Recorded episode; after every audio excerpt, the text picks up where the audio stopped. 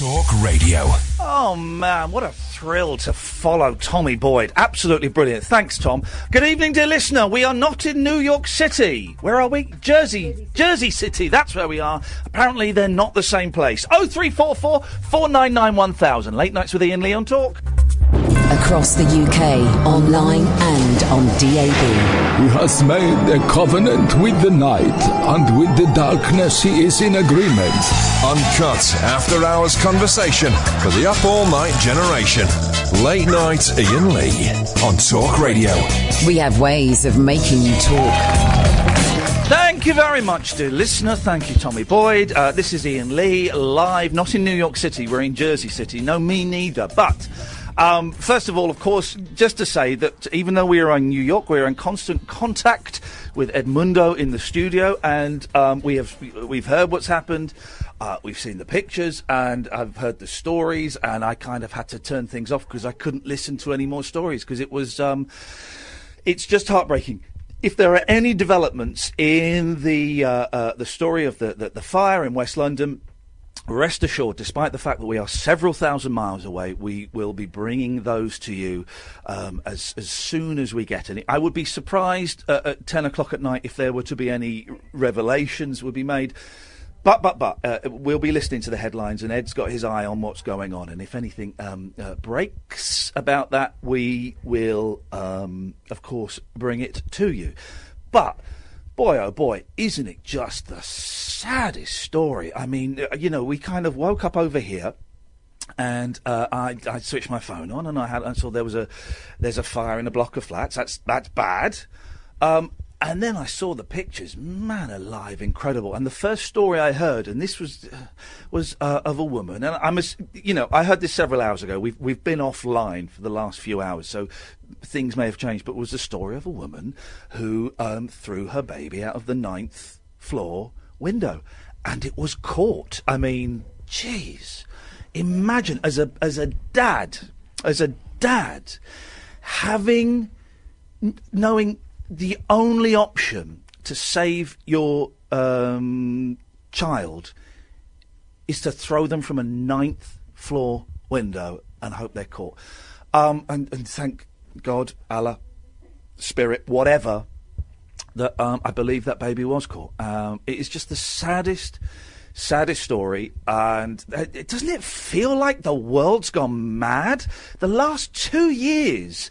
It just, I, I honestly, I don't know what's going on. When we were talking to um, the, the Amanda, we're, we're at a radio station in in uh, in America. I'll give you more on that in a bit. But since it's kind of um, Brexit, Trump, a really weird, screwy general election. If I, I think I've got this right, that Theresa May hasn't properly formed a government yet. The terrorist attacks, and then so. Um, our thoughts have been with the, the families and the victims and the friends, and, and you know, uh, as always, I don't even need to say that. And if anything is revealed throughout the evening, we will bring you that. In the meantime, let us try and uh, entertain, try to lighten the mood, try to bring to you some of New York. We are in New York. Um, you can watch us on Periscope, periscope.tv slash Iain Lee. You can call in, right? And here's the thing. I just mentioned online that you could call in and someone just said, how much will it cost us? I said, what do you mean, how much will it cost you? He said, well, is it international rates? Um, there's Catherine there, but I can't really make that work. Is it international? I said, no, you idiot. We- we- You phone in London. It's the same number, and using the magic of technology, you will um, speak to Ed, and you can laugh at Ed, and you can then come on the air. I should warn you if you do come on, we are broadcasting today from WFMU, which is this really groovy little radio station that I discovered about two years ago. It is staffed almost entirely by volunteers. They have no advertising on it. Every year they'll have a, a like a, a fundraising day, um, and listeners phone up and say, I'll, I'll give you twenty dollars. Yeah, it keeps you going. I, I donated money to it last year, and we had a tour around, and it is the coolest, coolest place. They don't let visitors into the um, record library. They keep the record libraries, and it's a sign saying, "Friends, family." Uh, and uh, visitors are not allowed in the record library. We looked through the window. There were there, there's got to be at least five thousand LPs in there, like proper vinyl LP. I mean, it was stunning. Um, but we are broadcasting from there today, and uh, I should warn you if you are calling in that we have a ever such a slight delay on the line, a, slight, slightly larger delay than I would like to have.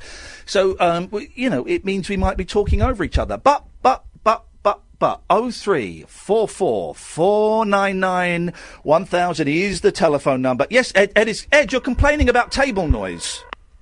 Yeah, yeah. Hello? Oh, it, Well, it, do- it sounds like there's another mic on there. There isn't. I tell you what it is. No, it's not on. I tell you what it is. Okay. Is I'm I'm leaning. I'm standing because Kath has taken the only chair, Mm-hmm. and I'm leaning ag- on a table, and it's a noisy table. Oh, okay. You're just going to have to deal with it. I'll deal with that then. You're going. Alan, can you deal with it? Yeah, I can cope with it. Sorry. I can cope with it. Yeah, good. I didn't ask if you could cope with it. I asked if you could deal with it, man. I man. can deal with it. Can you dig it? I can dig it, sir. Can Can you give me a high five? High five, sir. That's what I'm talking about, Alan. How the devil are you? I know, man. I'm gutted with myself from last night. What What What happened last night? I missed Kane You soiled the bed. You oh you mi- yes you missed Steve Guttenberg. We had breakfast with Steve Guttenberg. All of these bits and pieces, we, we have recorded so much stuff. We've recorded too much stuff. Um, so that, that it, if it's not gone out as a podcast yet, it soon will do, and we will be providing links to all of these places. So don't don't you worry, guys. Good. I come bearing bad news from back home. Uh oh. The latest numbers in London, 12 died. Yes. Well, um, I wouldn't be surprised if that ra- that uh, rose a little bit more. And Uh, Tim Turner's quit as leader of the Liberal Democrats. Yes, I know that's weird, isn't it? Oh, no. What? Why has he quit? Me- A conflict of belief. A conflict of beliefs. Because he's a Christian. Well, Christians can still lead. I am fiddling around now. Sorry, guys, on Periscope. That's as loud as it's going to be for the calls. Um, well, uh, you could still be a Christian and, and um, uh, be a leader of the Liberal Democrats, No, can't but he you? was questioned about views of gay marriage. Well, I thought he said that gay marriage was okay. But he doesn't believe it because he was a devout Christian. No, but hang on a minute. Did he say he doesn't believe it? Yeah? Did, did Tim? Are you, hang on a minute. Bearing in mind you're potentially libeling someone, have has Tim Farron come out and said, um, "Actually, I think that gay marriage is wrong, and I I couldn't say that before." He was questioned it during the campaign. Yeah, but he didn't say it during the campaign. Well, he was questioned about it, and he said he was unsure about answering it because he was between leading a political party and he You are, as a devout Alan. You are spreading. You are spreading fake news. He's I'm not come Trump. out. You are, you- you're doing a Trump. Well, try and hold it in. He has not come out and said, "I think that gay marriage is bad because I'm a Christian." Has he? Has he? Well, well, I checked on the Has BBC he? News website. Has, read it. No, I checked it earlier. I don't think you checked it. I think you may have fallen asleep and dreamt you checked it. What, doing a Bobby Ewing? No, that wasn't. That was Pam Ewing that dreamt it. Unless, hang on a minute. Unless Bobby Ewing dying and And uh, was coming in back to life. And, and i- in the shower was Pam Ewing's dream, but like Inception, it was really Bobby Ewing's dream. Well, who knows what works in the world of Dallas?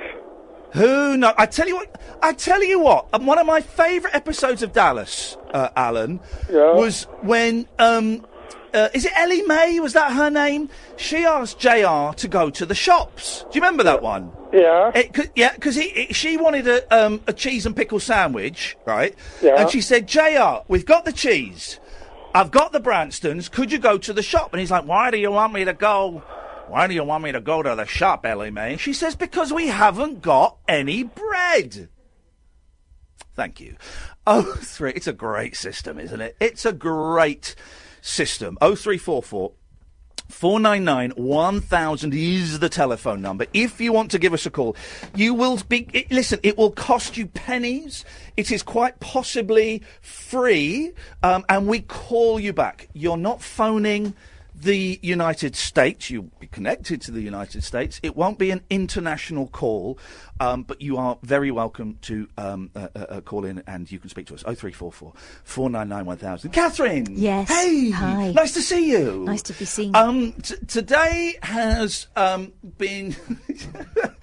I- I'm having the time of my life. Yeah. When I left you last night, I went to my room and I messed around on Twitter and Facebook as as, as, I- as is my That's want. so unlike you. I took here's the here's what I did, and you, you I, I called you up to come and see it. We were really worried because we couldn't get the Ethernet, the internet that you plug in in my hotel room, to work. Yours didn't have a socket, mine didn't work, and we were hoping to do the radio show t- tomorrow from my hotel room. You know, and I'd managed to get it to work by unscrewing the thing from the wall, pulling it out, and having a fiddle. Yeah, and how did you unscrew it? What did you use? I used your tweezers. so we got it. We've we've got the internet to work. So actually, that that was an achievement last night. Yeah. But then uh, we were gonna ha- we had something last night, and then it, it kind of fell through. I think I was Sparko by um, I think by half nine I was gone. Sorry, big yawn there.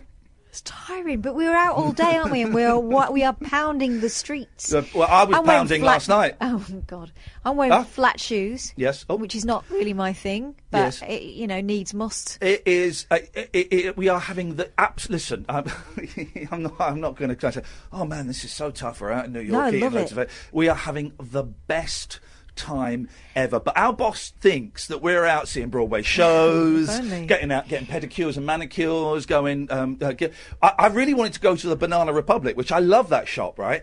But we haven't. I want to go record shopping and I want to buy some clothes. Yeah. We haven't had a second, and I don't think we will. No, and I've been away from home for like a whole week, no kids. Yeah. and I've not had one glass of wine. Not one. No, not, not one. Not one. No, about twenty. So no, I mean, and people keep recommending places to go, and they sound amazing, but it's torture because Here's can't. the thing. Here's the thing, right? Um, you need to change your settings on there so the screen doesn't save.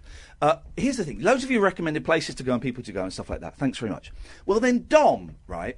If you go to the preferences, Dom, who is, um, you know, is a regular listener, he's a contributor to the show. He said, what did, what did he say the place was called? Highline. He says, go to the High Line. You have to go to the High Line. Go to the, you'll love the High Line. It's great. And what it is, it's an abandoned railway that's about 30 feet up in the air, and they've turned it into like a walkway with flowers. It's rubbish.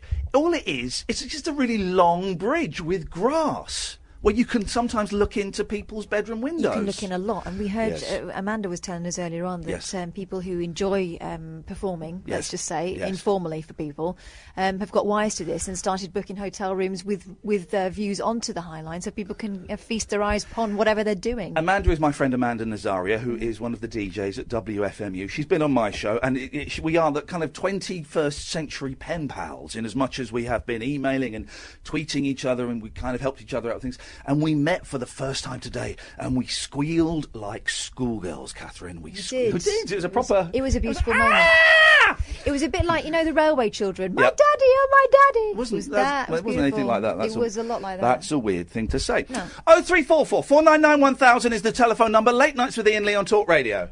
Late night, Iain Lee on Talk Radio. We'll get you talking. Is that your serious face? Yeah. Just to see that again for the periscopers. Yeah, That's that's that's it's uh, about as good as it gets. That's sucking a lemon face. That's what that is. Uh, this is Iain Lee. Uh, Catherine is there. Hello, Cat. Hey. We are live from Jersey City, which is like I don't know, near New York City. Yes, it, near enough. Thank you very much indeed. Uh, and today we are broadcasting from WFMU, which is uh, uh, I don't really understand it. But I know I like it. It's a station that is run almost entirely, with a few exceptions, uh, by volunteers.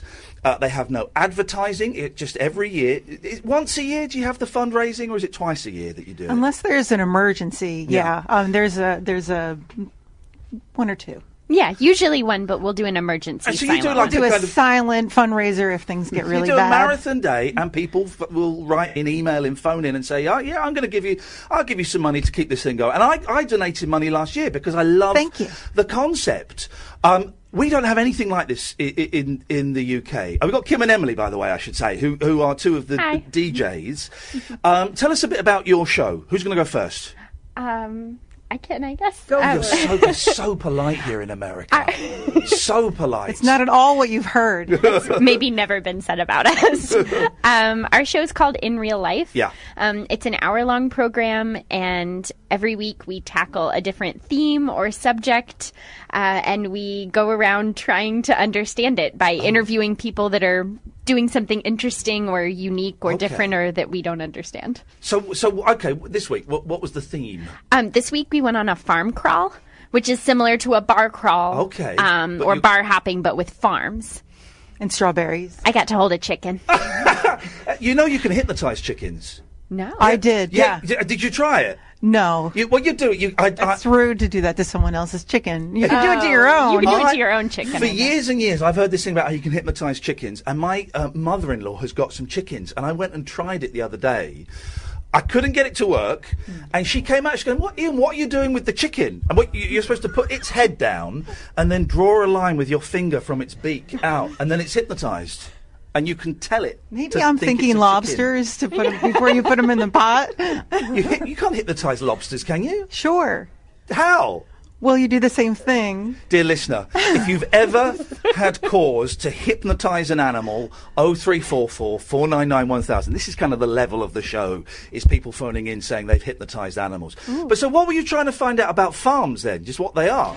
Well, I'm from a much more rural area of the country, Yeah. and I actually didn't realize there were any farms in New Jersey. Oh. And so this was sort of um, this was our proof, I guess. Proof. Kim Kim drove me to some farms to prove that there are farms in New Jersey, and there are. There, there's some stereotypes about this state. Yeah. You fly into Newark, you Yeah. know, it kind of looks a bit armpity. It's Yeah. a little gross. You've got oil refineries. You've got New York, but if you go a little bit smell further, it doesn't smell great in certain areas. Mm-hmm. Um, but if you go a little bit further west, it's Yeah. called the Garden State. Yeah. New Jersey. Which So- I always just thought was ironic. Yeah. But it, it turns out it's actually Yeah, really they're, they're, they're naming states and cities ironically these days.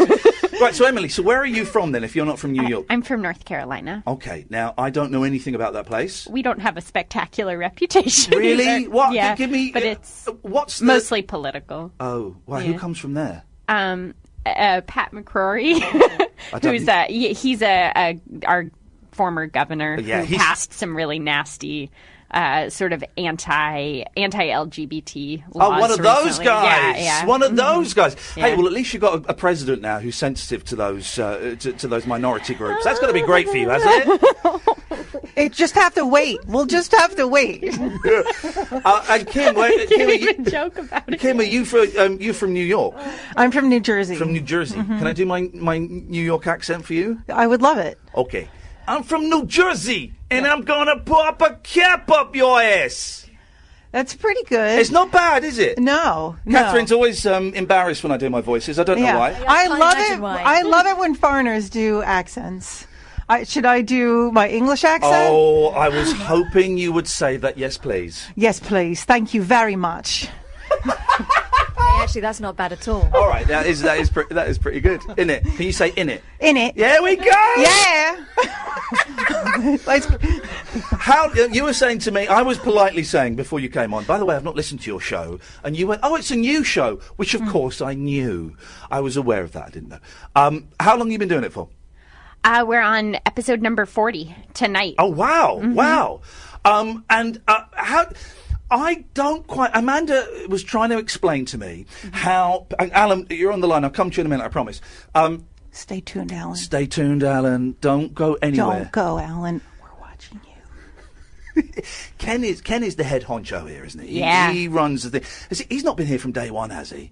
Yeah. More or yeah. yeah. It could before before day one. Because it started with 68, 69, something like that. The station. You don't know, do you? I'm putting you on the At spot. Upsala College, so it was before it went defunct. So he was he was Wow. working at the radio station at Upsala College, Yeah. which was in uh, I think it was in like the '60s. Yeah. in the 60s in the in the shady section of the oranges of New Jersey. Wow. And then when um, there were some financial difficulties, uh, he ended up with I think some help. Um, Bought the station and ended up you know, Moving it moving to it Jersey to City. Jersey City in the I love it. Um, 90s. But but to get to you, you're volunteers, right? You don't get paid. Don't, don't tell my mom, but no.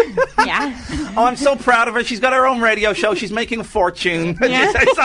Um, but to get to get the slot, you can't. You have to write a proposal. Yes. And submit it. Yes. So how? Right, okay. First of all, how did you two meet? How did you two get together? Um, it's cute actually. We met in the hallway downstairs. Uh, that is cute. That's like an American sitcom or the Yeah. start of a movie. yeah. Um, I contacted Ken, the station manager, Yeah. wanting to had this sort of vague idea for a show that I wanted to do, and he said, "You know who you should talk to is Kim."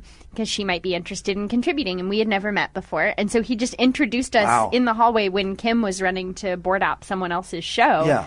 and we started talking about it, and and we just like right after meeting started growing this idea for a show together and we've been inseparable ever Now, do you really like each other?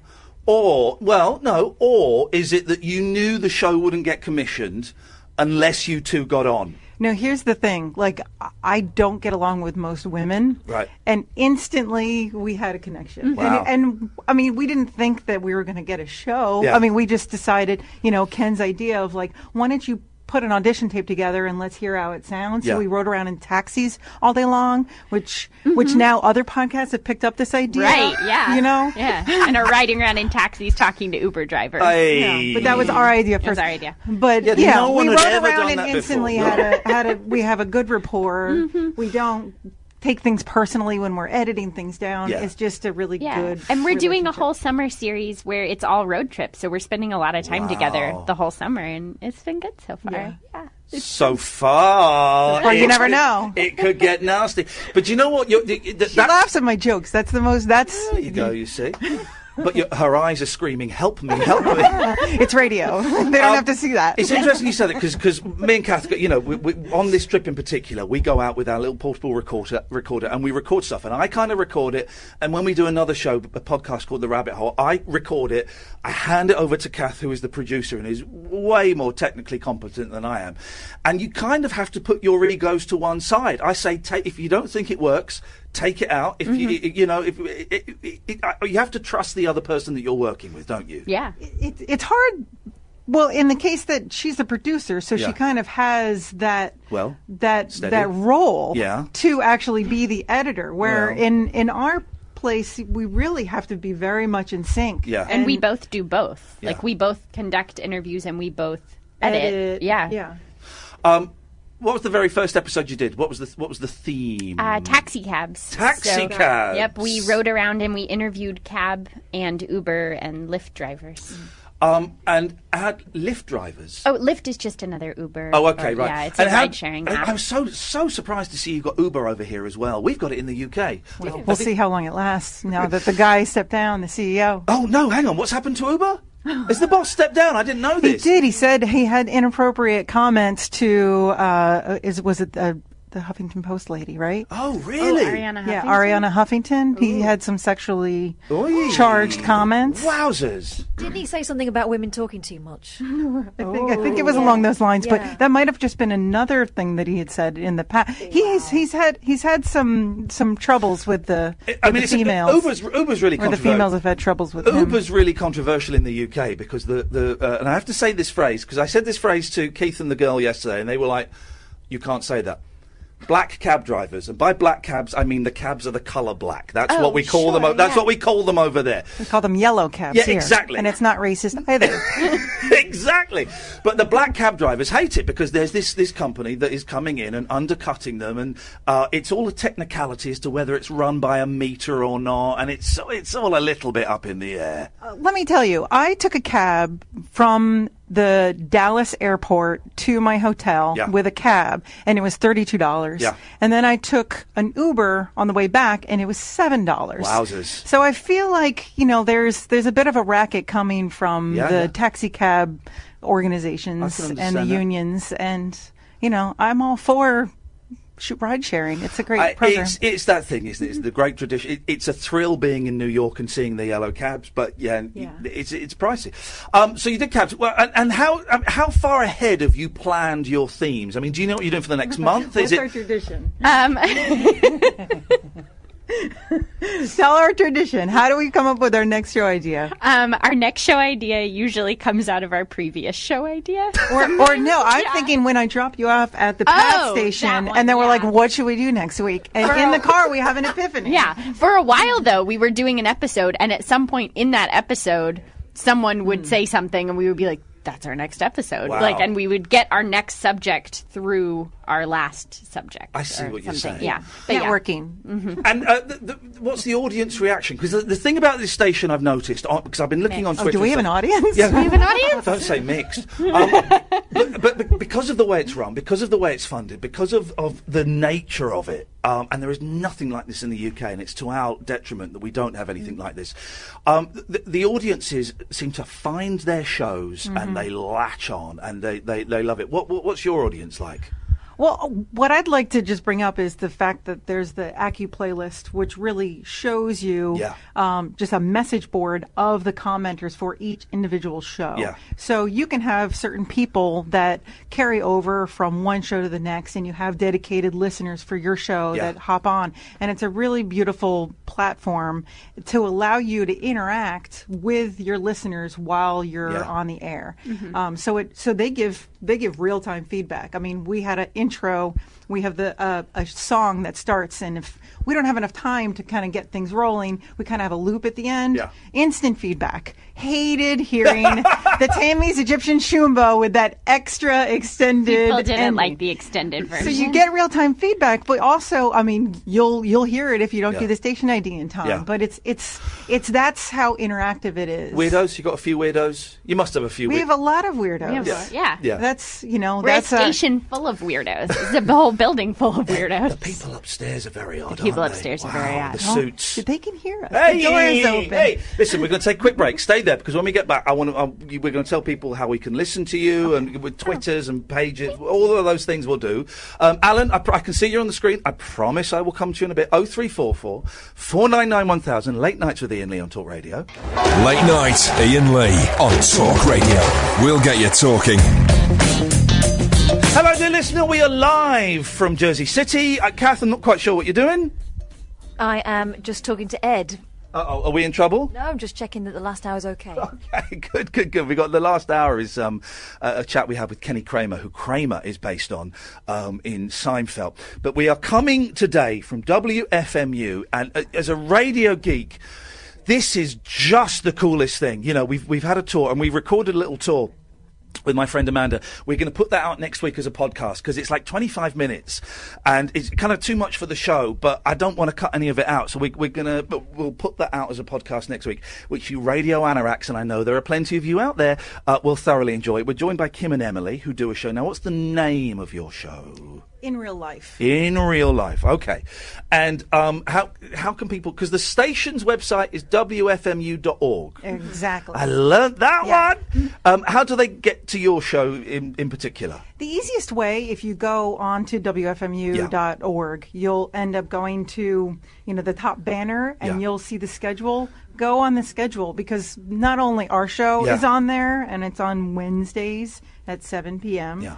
Um, but also you get to see who's on the whole schedule. And Hey, so you're on changes. So tonight? summer, just We are. we're on in about an hour. And is it all pre-recorded, or is it li- bits of it live, or Uh, it's both, yeah. okay? Pre-recorded and some Oh live bits. wow! Um, a- a- and the, the, the, if, go and look at the schedule. Don't be daunted by it because it Yeah. is. Overwhelming. It, overwhelming is an excellent word. If you like a genre of music, if you like um, a certain kind of chat, if you, it is on Yeah, there. it's represented. somewhere. Yeah, there's we have something for everybody. Here. It is. It is incredible. I've been, I've been desperately trying to um, get a show on here, but uh, Amanda and Ken aren't interested. I, I think they're missing. Could you put? You've the- got to stuff a lot of envelopes before you go on. We air. met um, Mm-hmm. a young lady whose name escapes me. It's her first day here as an intern, and she was in there stuffing Oh, envelopes. Sure, Madeline. and she Madeline. and she was and she was thrilled, you know, Yeah. to be in there doing it, which is incredible. yeah. Um, I'm assuming you're on Twitter. It's 2017. You're Americans. You'd be foolish not to be on Twitter. we aren't. Are we on We- Twitter?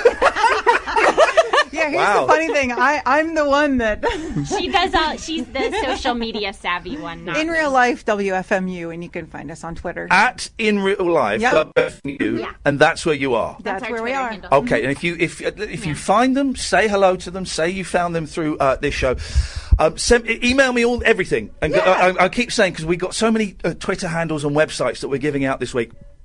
Early next week, I'm going to write one or two blogs and just, just put everything in there and list all the people we met. wish and list Put the pictures up. Yes, this is where you need to go. Thank you so much for coming you in. so And much. next week we're going to the Mermaid Parade, so that should The be what, sorry? Oh, the Mermaid Parade. Hang on, well, hang on. Wow, wow, No, no, you got it, What, yeah. what the hell is the mer- what, what is the mermaid parade? Um, the Mermaid Parade happens at Coney Island every year in New York City. Uh, yeah, Like real dress ones? Up, well, people dress up like mermaids, and then there's a Mr. and Mrs. Coney Island USA pageant, and Wow. there's Beautiful parade oh yeah, uh huh, yeah, it's a crazy day. You guys are living the dream.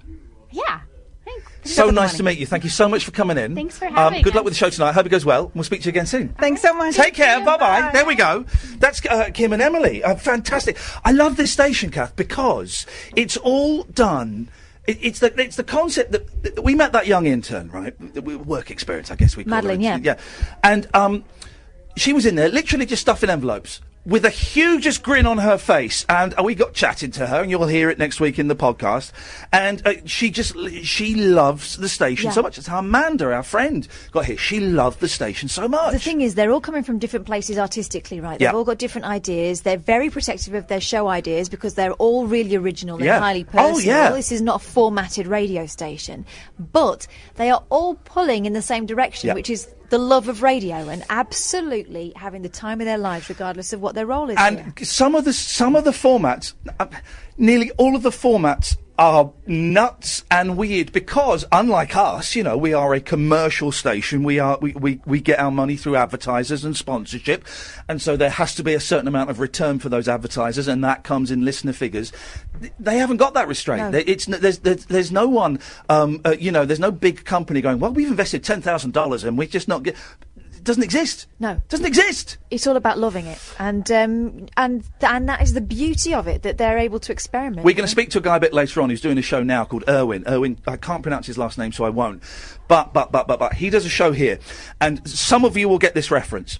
He discovered the Langley Schools Music Project. I'll explain more later on, but there will be some of you going, oh, that guy. Uh, he's coming on later. Alan, you've been waiting on the line for ages, sir. I can only apologise. Good evening to you. Good evening. How are you, Iain? I'm very, very well, Alan. I'm having the time of my life. Honestly, it is, it's the best place in the world, and we've met such wonderful people. It's brilliant.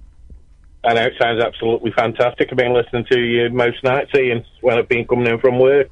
You say most nights, Alan. Well, a bit disappointing. Well, I, I, mi- I, mi- I missed last night, Iain, because I, I, I, I didn't, I wasn't very well last night, Iain. I got a bad back, mate. Uh oh, what happened? Did you did you not bend? Did you not lift through your knees?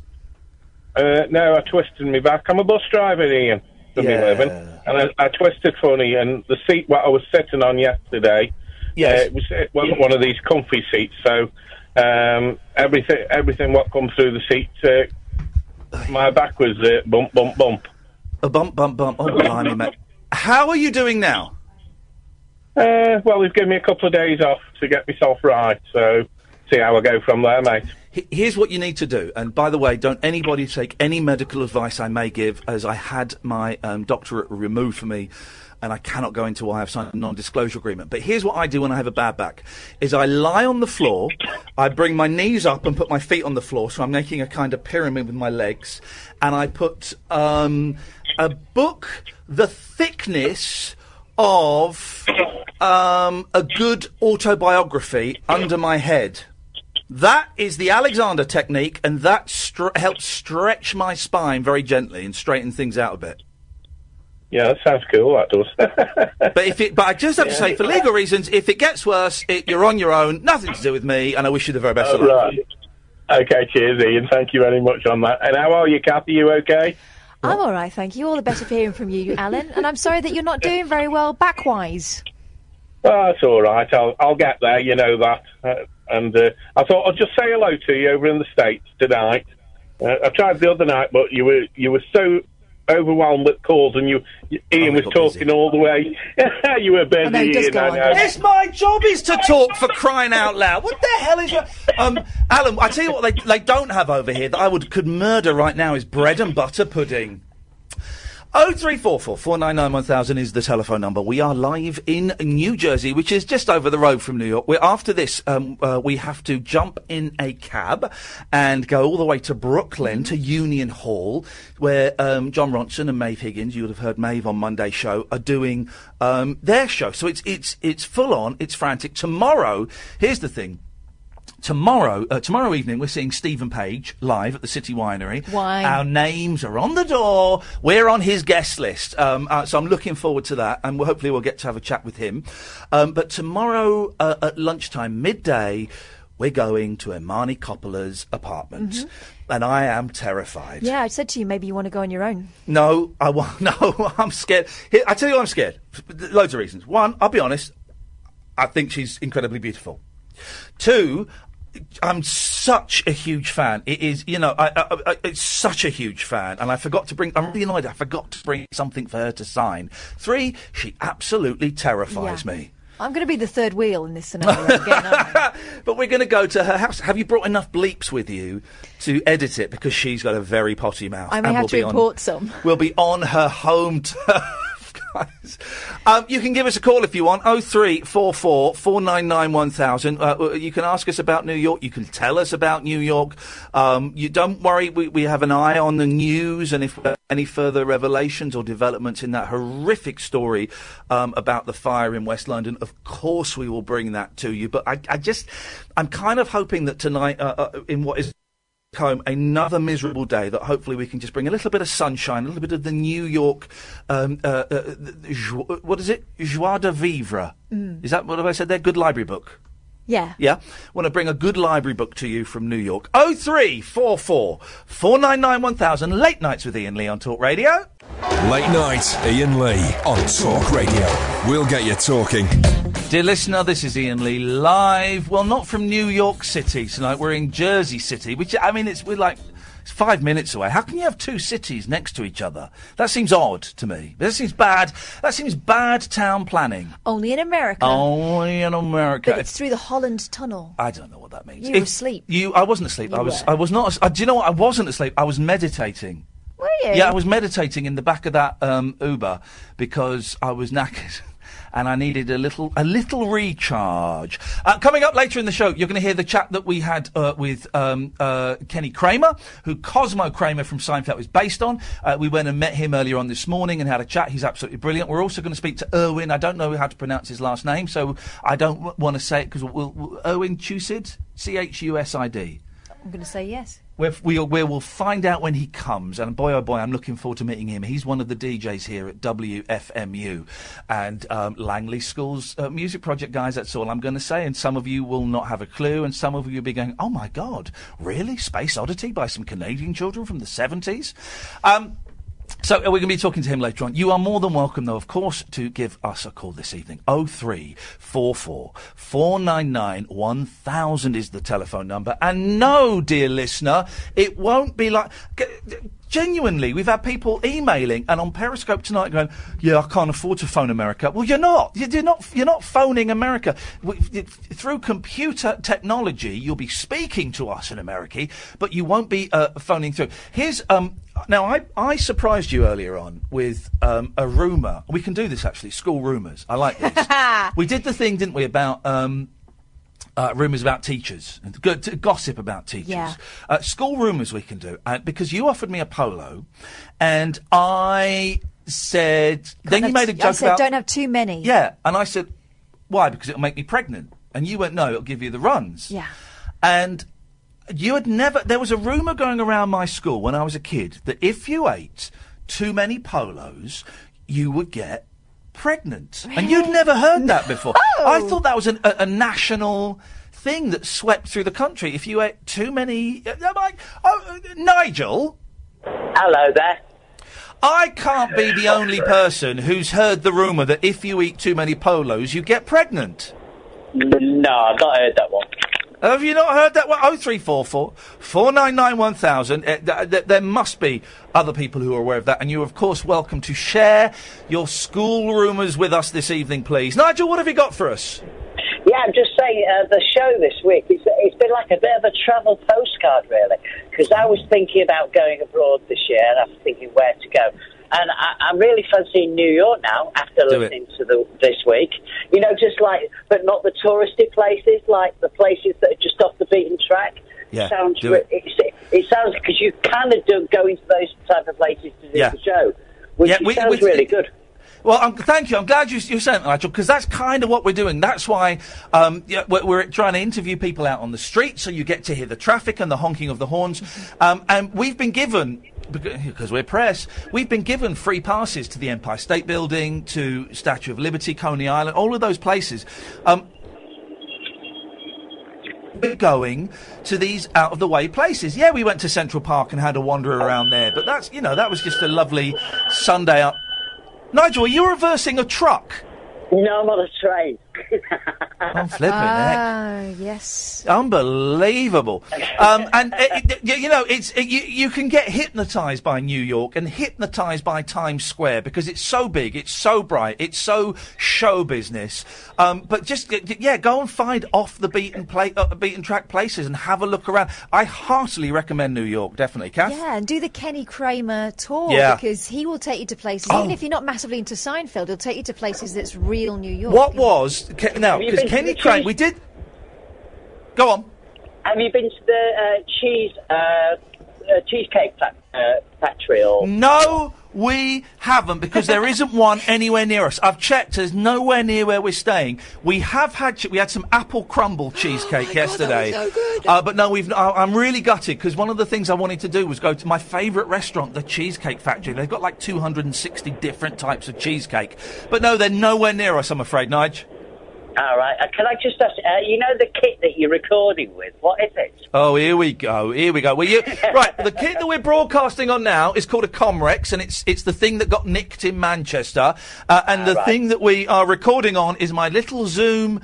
Um, I think it's an H6, and it is absolutely wonderful. But it doesn't half cost a lot of bread. I'll tell you that. But there are different models, and I've got a cheaper one, and it's you know depending on what you want to use it for, it's just as good. Well, I- no, it's no. not quite as good, but it's no, good enough. No, but buy cheap, buy twice. I bought twice, That's you've my thing. one. Now, what? Here's the thing. We interviewed Kenny Kramer. You'll hear this, right? We finished the interview, and then he said, oh, "Turn that thing back on. I want to say something." Uh, and you'll hear it at the end of the interview. You've left it in, haven't you, Kath? Yeah, I have, and I've got he his address he kind of called us out. He's such a nice man and such a great storyteller, but he kind of called us out. He said, "I have got no evidence." that you are real radio rec- broadcasters because I was using this little recorder and it wasn't branded or anything. He said, "So here's my email address, and I want people who are listening to this. I want you to send me an email to prove that um, th- th- these are real broadcasters that they're on a national radio station. Here's the thing: in America, they don't have DAB. So um, you, you say he said, "What's the frequency of the station?" I said, "Well, we're online." And when you say you're online, you sound like student radio, which is you know, not to knock it, but I said we're online and we're on DAB. DAB means nothing over here whatsoever. So uh, in a little bit, uh, I'm going to give you Kenny Kramer's email address. I got it, if Uh, you want it. Have you got it? Is it the right one? It's tourmail at kennykramer.com. Here we go. What I need you to do, dear listener, now, this evening, talk. What's it? Tourmail, as in tour, T O U R mail, at Kenny Kramer, Kramer with a K, K R A M E R, Tourmail at kennykramer.com. Uh, I need you now, all of you, please. I, very rarely do I ask you to do anything because I know you're lazy or on drugs. But you need to uh, send an email to tourmail at kennykramer.com and say, um, Iain and Kath Are charlatans. Uh, no, don't say that. No, don't say it. Iain and Kath um, uh, are bigging you up and they're saying how thrilled they were to meet you and say that you're really looking forward to the interview and all of those kinds of things. Um, because uh, well, someone's saying, why doesn't he Google you? I, you know, Kenny's an old head. You know, he has, let's just say he's lived a life and I'm uh, not sure if um, technology is his uh, uh, strong thing.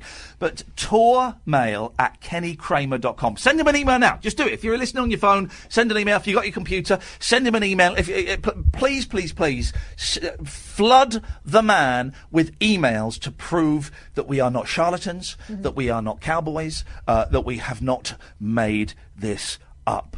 0344 499 1000. Yes, I will tweet the email um, a little bit later on. Um, uh, your school rumours, please, things that went round as, as true, as evidence, uh, you know, whatever they may be. 0344 499 1000. Um, I'm still struggling, Catherine, with the tipping over here. I, Yeah. th- I don't know what the tipping point is. I don't know what the point of tipping is. I, I, it makes me so anxious. There have been several times where I've given you the money and said, "Can you just go up and pay?" Because I can't Yeah, yeah, yeah. deal with it. Like when we went to um, have breakfast with Steve Guttenberg yeah, yesterday. couldn't do it. I, I don't like the stress. I just said, "Here's the money. Just you go and pay. I don't want to deal with it." It's about twenty percent, isn't it? yeah. So Well, that seems excessive to me. it does, especially because it's not cheap to eat in New York. But that's the way it We've, we, and we've got a mix of yellow cabs, mainly yellow cabs, and Uber. Yeah, the yellow cabs are handy though because they um, they give you the options Yeah. as to you know did I do okay, twenty percent, they break down the tip. Yeah, did I do 20, 25, 30, isn't yeah, it? yeah, yeah, yeah. But the the Uber drivers, I'm gonna be honest.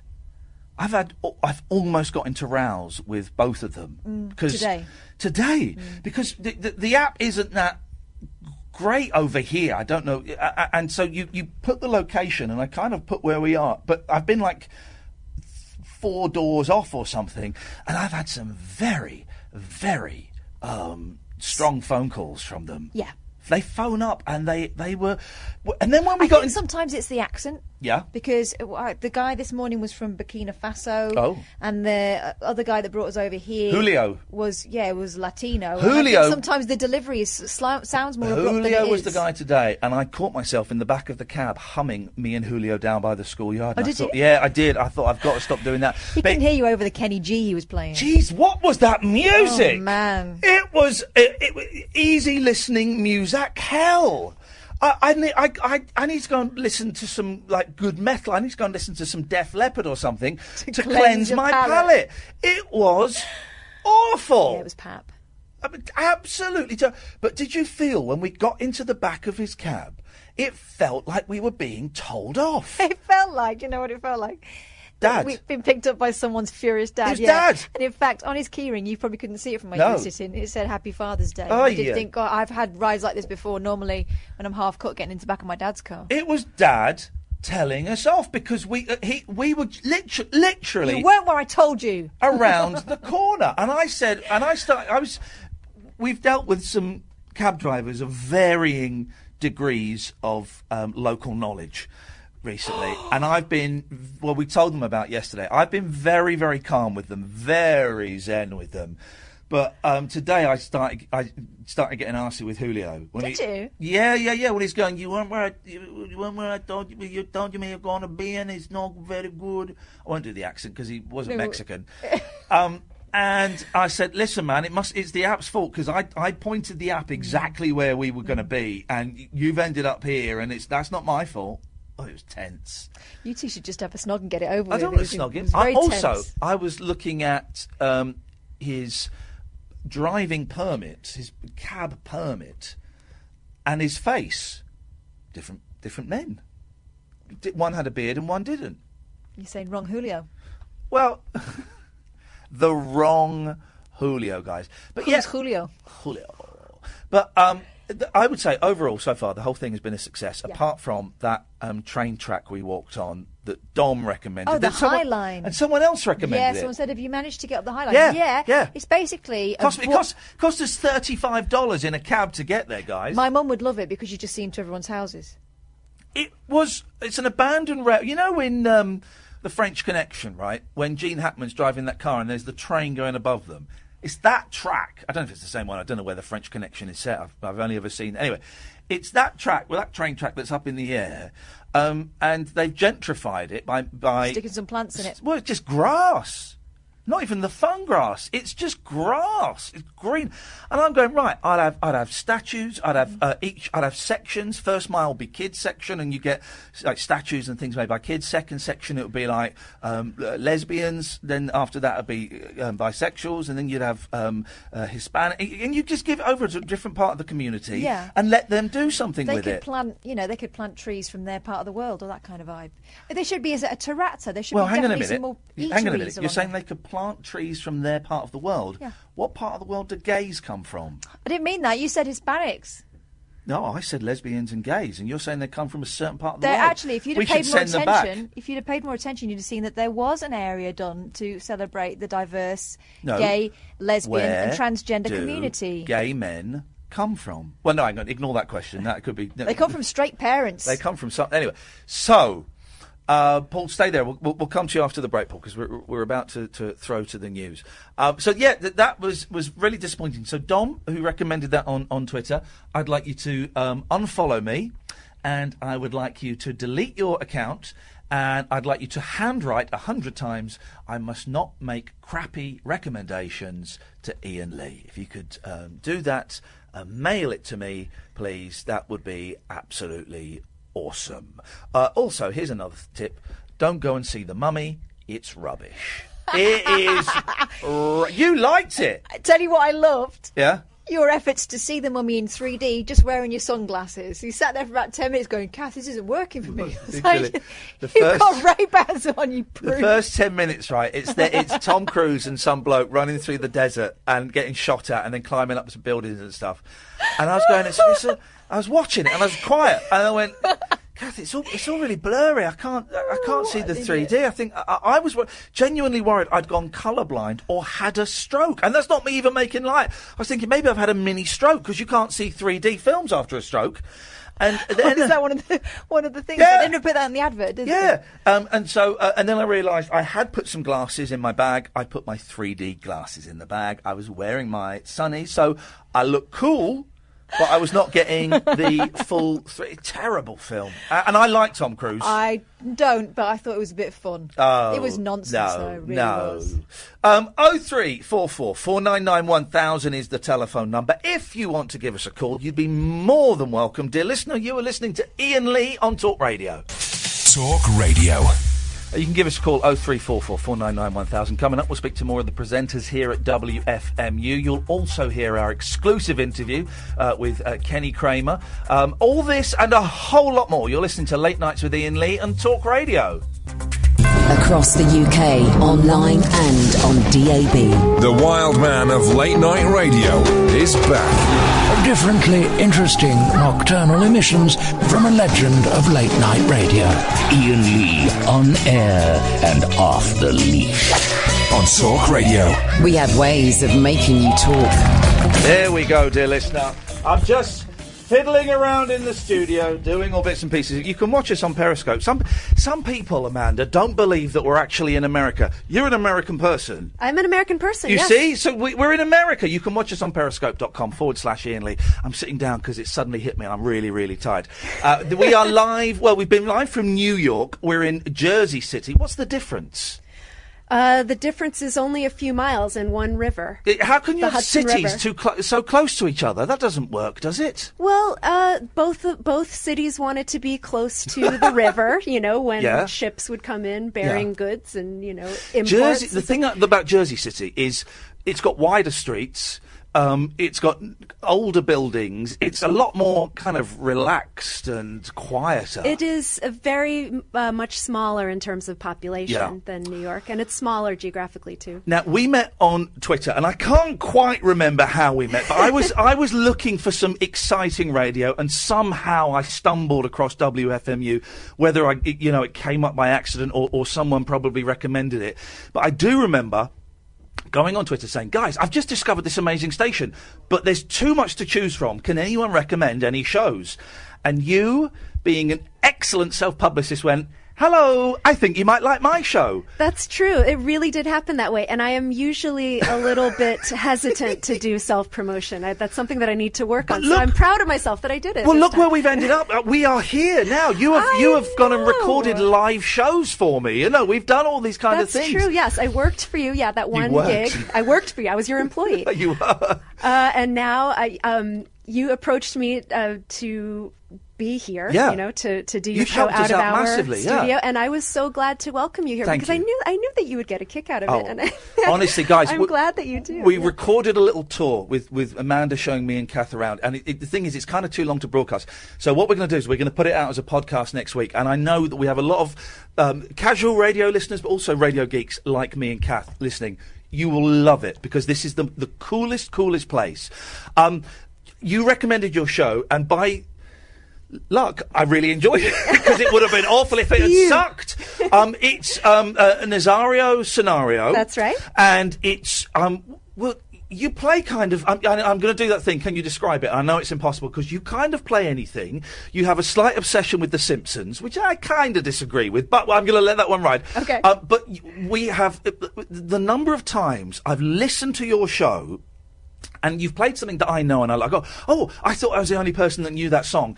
And then you'll play like a, a load of songs by people I have never heard of, and most of them.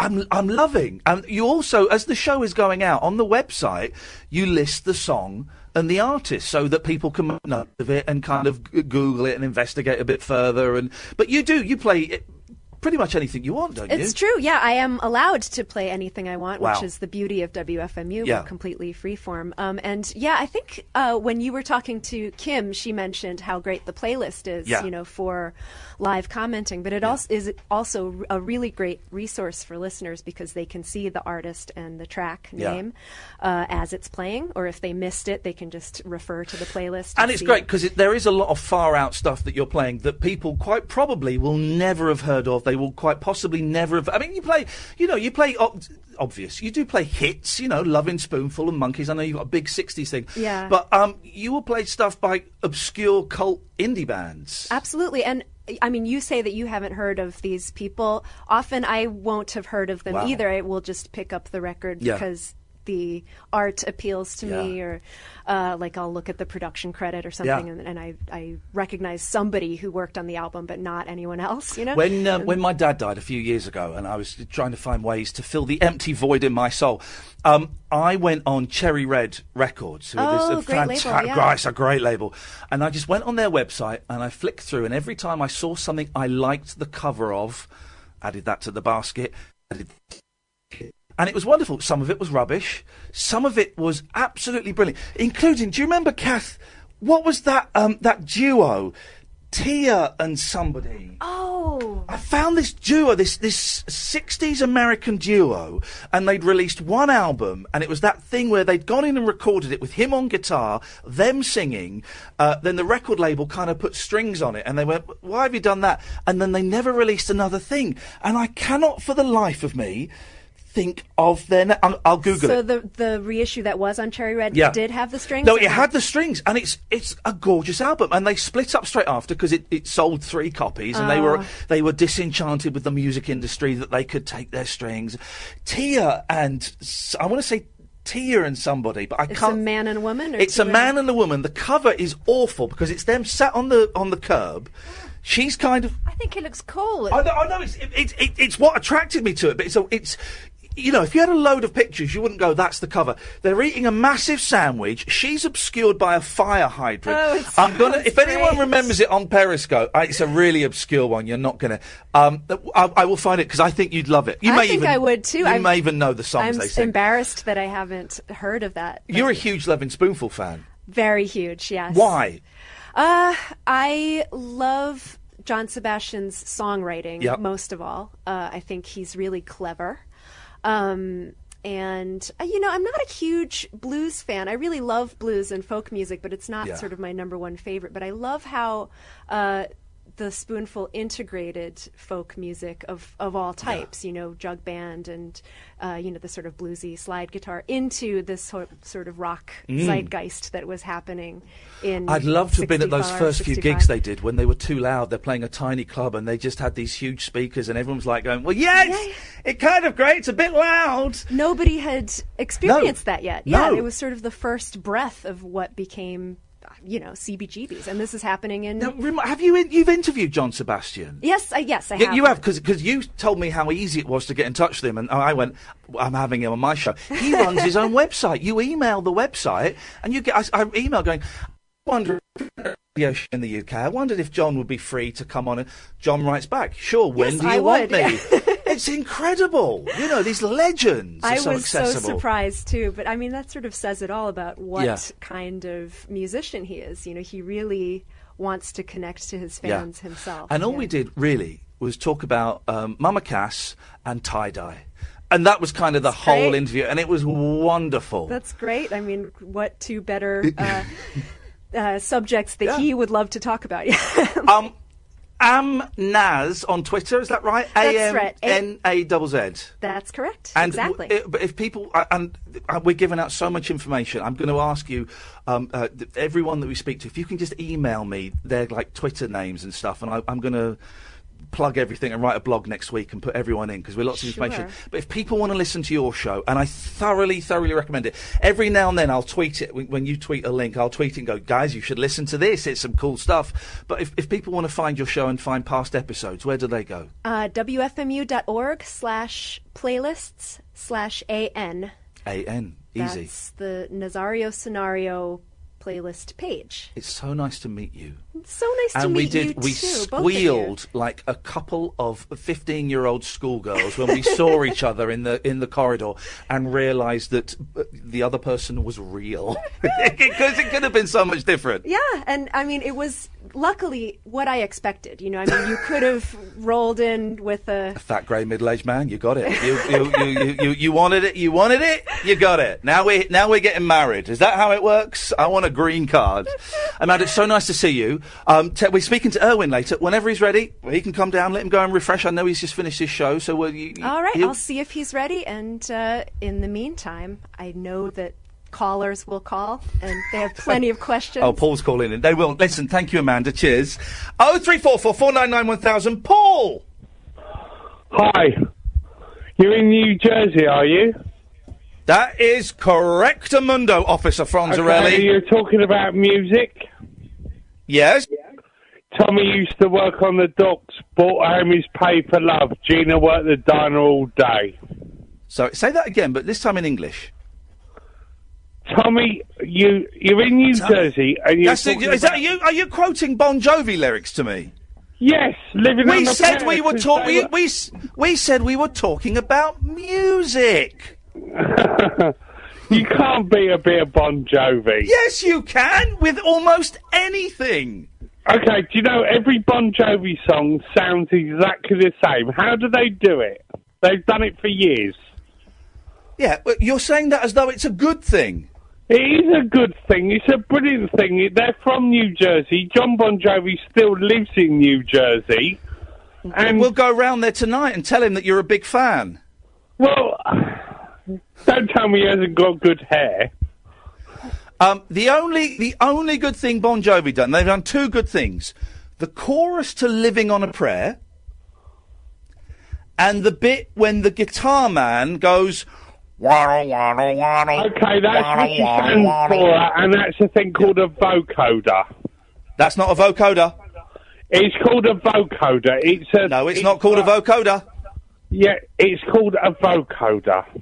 It's that is not a that is not a vocoder. It's it's a tube you put in your mouth that is connected to the electric guitar. Yeah, exactly. That's And not a Peter vocoder he's Fram- using. Peter Frampton made it made it Yeah, most famous. it's yeah, yeah, but that is not a vocoder on that record. You've got it completely wrong. I thought it was a vocoder. Thank you very much indeed. Um, he knows which side his bread is buttered. It's not a vocoder. Similar technology, guys. Similar technology, but I can assure you that that is not a vocoder. We're just, can you believe we're just arguing, Amanda, as to whether Bon Jovi use a vocoder or not? It's not a vocoder. You know the thing goes. Isn't that a talk box?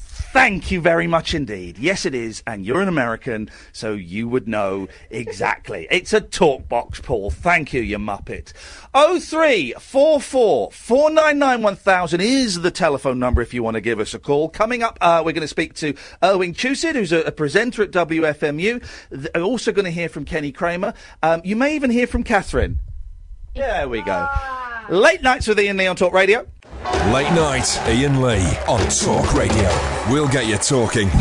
We are live at WFMU and Irwin Chusid. Have I got that right, sir? You do, as a matter of fact. I'm going to move you this everything. We're using our, we are using one of your studios. Hey man, it's so cool to meet you. Can I get a little less gain in the headphones? I don't know how to do that. Is the technical? You don't technically You know need what? the headphones. getting rid of Get rid of the headphones, man. You don't need them. Let's go out. Amazing. I can. Oh, isn't that funny how that works? How you doing? You're right. Fine. Am I, am I close enough to the mic? Am I holding it? Okay. That's fine. Ed, Ed, Ed you referred to me as a presenter. What would you What like does to that be, mean? What would you like to be referred to as? A radio personality. A personality. A host. A DJ. Do people still use the term DJ? Yes. They do. Oh yeah. Yeah? Radio bum. I, I think of. DJs as being lower life forms. Yeah. As a matter of fact, and I embody that. You've just finished your show. I did. Three hours. Uh, what was the last song you played? I Hate Men by Patricia Morison from Kiss Me Kate. Wow. I don't play a lot of show tunes, but I happen to like that. Why did and I don't hate men, in fact. Why did that Some one? of my best friends. I've, Me. I've, I've met some men, and some of them I- are okay. I am one, in fact. Waiting to get the results back from the laboratory, but when we do, sir, we will let you know. How long you been here? How long you been doing this show? Forty-two years. The WFMU. Yes. How did it start? What What was the attraction? I love radio. I Yeah. grew up with radio. I Yeah. grew up with a transistor under my pillow. I would sleep with a transistor radio under my pillow, which means I wouldn't get much sleep because Yeah. I'd be listening to the radio. Yeah. My father would sometimes come in and say, "Would you shut that thing off?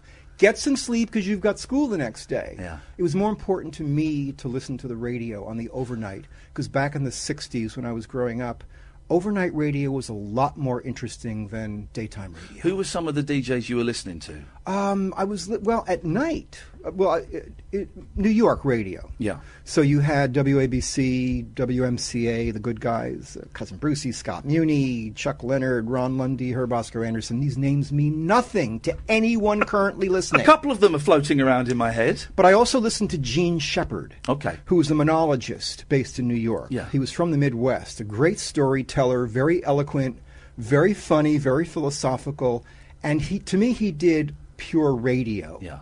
It was uh, the theater of the mind where, where there was great storytelling. It was very vivid, image rich, but there were no visuals. Yeah. And that to me is what made radio so great. That uh, that- that is the skill for me. We, I mean, we're a speech race, uh, speech based radio station, and for me, it's stories. It's all stories, and it, i i if someone has a good story and can convey it, then they are welcome to come on the show and share their story. And we get that from callers, we get that from guests that we have on, we get that from me and Kath. If something happens to us, we share it as a story. Um, Ra- radio is not television without pictures. No, no. It, it's it's its own medium. There was a big trend about 10 years ago in British radio where to get ratings, they would get TV stars. They would get television personalities to come on the radio because they're the same thing. And if you can do TV, you can do radio. That was the mindset. Now, one or two of them could. I was one of those people, actually. I was lucky. Um, but it, they are completely different things. And radio is much more personal than television. It's a one on one relationship, I think, anyway. Well, you know, on TV, on stage, when you're performing visually, you've got hand gestures, you've Mhm. got facial uh, expressions. Yep. There's a lot of things you can do. You can gesture, you can gesticulate, you can move around. When you're on radio, you only have your voice. Yeah. You have to convey all that additional information, all that emotion through the nuances in your voice, and that's not a simple skill. Yeah. It's something some people can do intuitively, some people can learn it, some people never get the hang of it.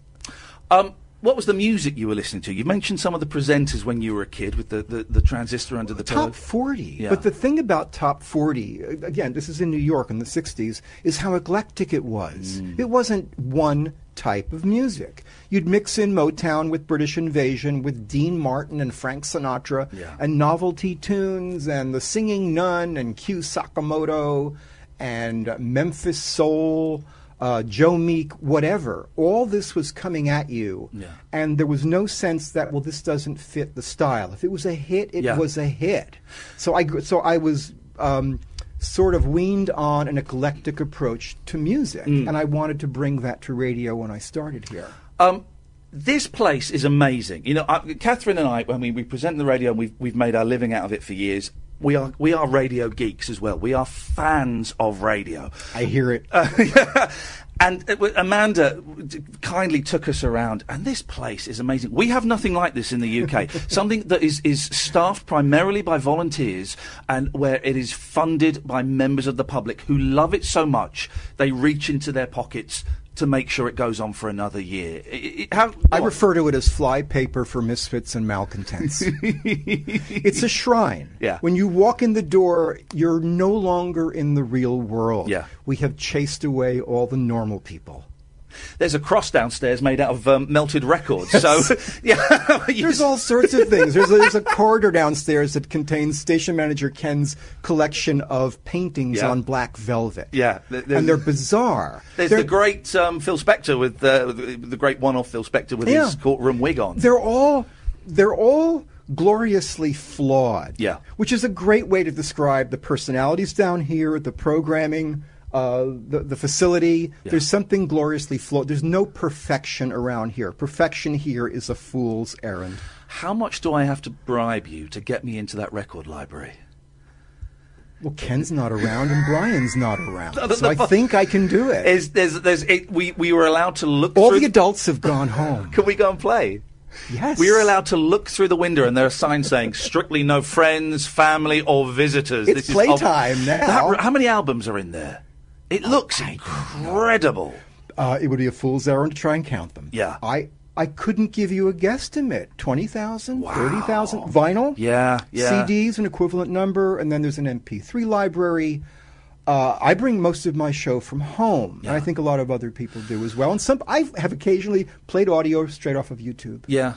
How do how do you do the show? Do you plan it at home, No. or do you, you come in with stuff and, and just see where the vibe takes Program you? it in real time. Right. Okay. Uh, so it's a, a one week, love it. I one's one week's worth of accumulation. Yeah. I'll hear something during the week. I'll discover something. I'll remember something I haven't played in a while, and I'll just put these things in a tote, put them in a in, a, in an iTunes playlist, and come here.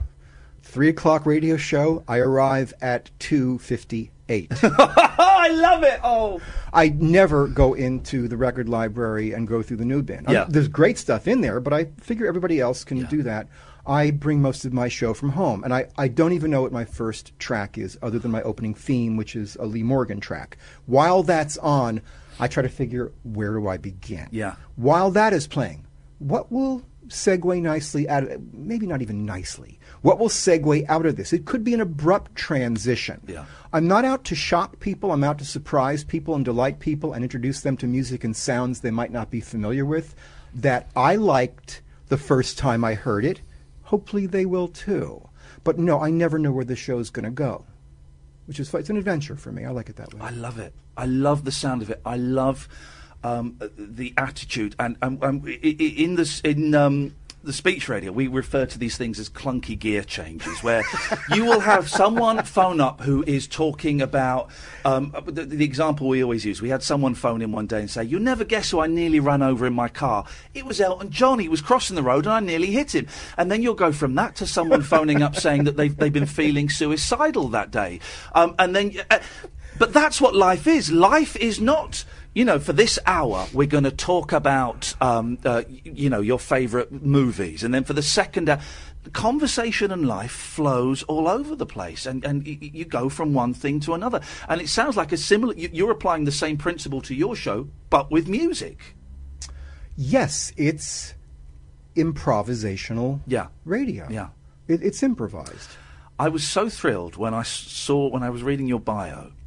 You're responsible for Uh, one of my favourite records of all time, the Langley Schools music project. When I say responsible for it, I mean you. You you found it. You discovered I found it. it. I put it together. I, I researched it. I tracked down the person responsible. I negotiated the rights, which was a very difficult thing. Yeah. There is there was really no one owner Yeah. of those recordings. Do you want to describe what they were? Yeah, we should do because be there, there will be some people who are listening and know what we're talking about. And there was a brilliant documentary on Radio Four, I think by Peter Paphides, recently, last couple of years about it. Um, it is, and you'll correct me if I'm wrong. It is um, some recordings that uh, uh, a school in Canada in the mid '70s made. Their music teacher said, Hans Fenger said um, we should re- we should record some songs and. Um, untrained children, an untrained chorus of children who didn't even know how to play instruments. And it is. It's songs like "Good Vibrations." Um, It's classic rock. Space Oddity is close to you. on. Rhiannon. Yeah, it's it's great. How did you Mandy. Come, how did you come across it? I was doing a program called Incorrect Music. Yeah. I think the title speaks for itself. Uh, this was from 1997 to 2002. I had a co-hostess named Michelle Boulay. Love her dearly. It was a great, uh, great team on the radio, and listeners would contribute things. We were looking for music that w- there was something wrong with it, but it was sincere. It wasn't anybody trying to be bad or awful or make mistakes or be flawed. These were things that were, if it was, you could call it folk music if you want. Yeah. But folk music connotes someone with an acoustic guitar singing about this land is your land. This land, uh, no. Yeah. This is it's folk art, audio folk art. Yeah. So people would would uh, occasionally send things in, and I would say that 95% of what was submitted was useless, was of no interest whatsoever, and 5% of it was interesting or fascinating. A fellow up in Canada named Brian Linz sent me uh, a fill up CD, you know, 17 tracks by 17 artists he knew nothing about. And there was one track on there by what he called the Lochiel, South Carvolth, and Glenwood Region Music Group. Yeah. It was a children's group choir doing Space Oddity. And it was bizarre. Yeah. And I'm thinking, wait a minute. This is a bunch of kids, it's a lot of kids, Yeah. with Orff instruments, little percussion things, little mallets that chime, and someone's banging on a snare drum or a bass drum. It was such a clumsy but charming arrangement. I thought, wait a minute. Where does a music teacher go out and buy an arrangement mm. of Space Oddity for 60 voices, 60 untrained voices, Orff instruments, and snare drum and cymbals? This was a creation. Somebody did this, and it was purposeful. So I asked Brian Linz. Uh, we we aired it, and listeners loved it, but it's we unique. knew nothing about it is it. absolutely unique. You, once you've heard it, there is nothing else out there like it. it is soul music. Yeah. It comes from the heart. Yeah. Uh, Brian, I said to Brian, is there any more of this? And he says, yeah, there's a whole album. He'd found it in a thrift store. what do you call them? Charity shops? Yeah, yeah. Okay. And he sends me the whole thing. It was nine tracks. And I listened. I said, "Oh my God, this is this is remarkable. This is exceptional. This isn't one of those things that's so bad it's good, Mm. or it's so funny that it's entertaining. It it, it I got kind of choked up. Yeah. Oh yeah, I can understand. It's moving. Yeah, very moving, very Yeah. moving. So I tried to track down based on the minimal information that was on the back of the album. He'd sent me a. a, a you say it was an album. Was it was it an album that had been released, or was it kind of like a white label acetate? Was it you know? No, it had a cover, a front and back cover. The front cover was a montage of black and white photographs of young children. Yeah. Playing instruments, standing in front of microphones, or being in a gymnasium. and on the back cover was minimal information, nine song titles, and there were a couple of names, you know, thanks to Pat such, such and such, dedicated to Pat somebody, uh, music director Hans Fenger, and there were a couple of other things. But it wasn't clearly a commercial release. Yeah. I did all I could, and this was kind of in the early days of the internet. The real, I don't even think Google existed at the time. Yeah. I think what was it, Dogpile, was what you used to search. Do you know I can't? Isn't it funny how quickly we forget what it was? Of- Remember Netscape? I do remember Netscape. Grandma, what was Netscape like? You used to Tell me this- about dial-up, Grandma. You couldn't go on the internet unless you had one of those discs, those AOL discs you'd get. And you'd wait and Yeah. you'd wait and you'd wait for the page to load. Page would load. Well, I managed to track down someone who knew Pat Bickerton was the name on there. Mm. Right. I called six people in the Langley School District. No one knew what the hell I was calling about. Mm. They'd never heard of this record. They never heard of Hans Fenger. They didn't know about these kids. It was just dead end after dead end. Yeah. Finally, on the sixth call, someone said, Read me those names again. I said, One of them, it says dedicated to Pat Bickerton. And the woman on the line said, Oh, he passed away many years ago, but his son works in the district. So why don't you give his son a call? I called his son. His son told me the story that this teacher, Hans Fenger, who was kind of a hippie, it was hmm. 1976, uh, was teaching these kids music, but not using traditional means. He wasn't teaching them how to read music or even how to play music. He was teaching them to love music. Fantastic. So and he he's and and this fellow Pat Bickerton's son said at some point he got these kids in a gym Yeah. and recorded them. No audience, no applause, no nothing. And they pressed up a few hundred copies for students, for faculty, and for parents. That's it. So he said, and Hans Fenger still teaches somewhere in the district. This was 2000. okay, 1976, the recording. It's now 2000. Yeah, here's Hans's number. I call the number.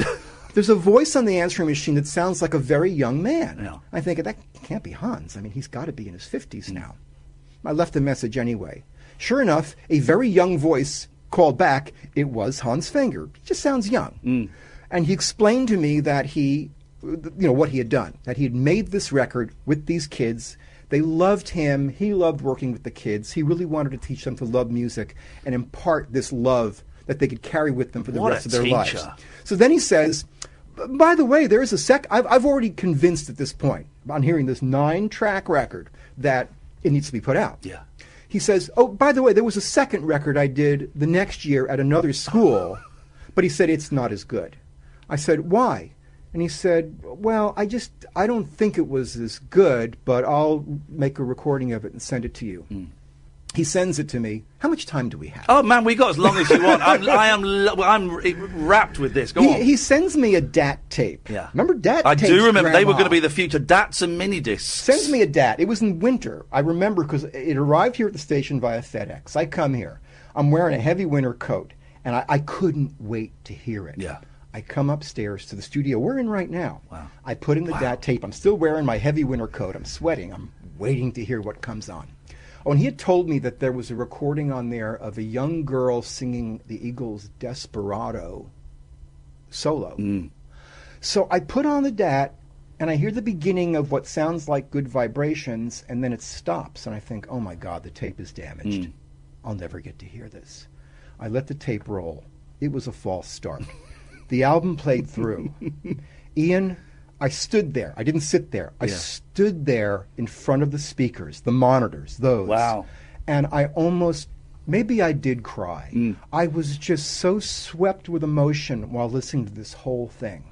Hans had told me about this young girl singing Desperado that Hans accompanied her on piano.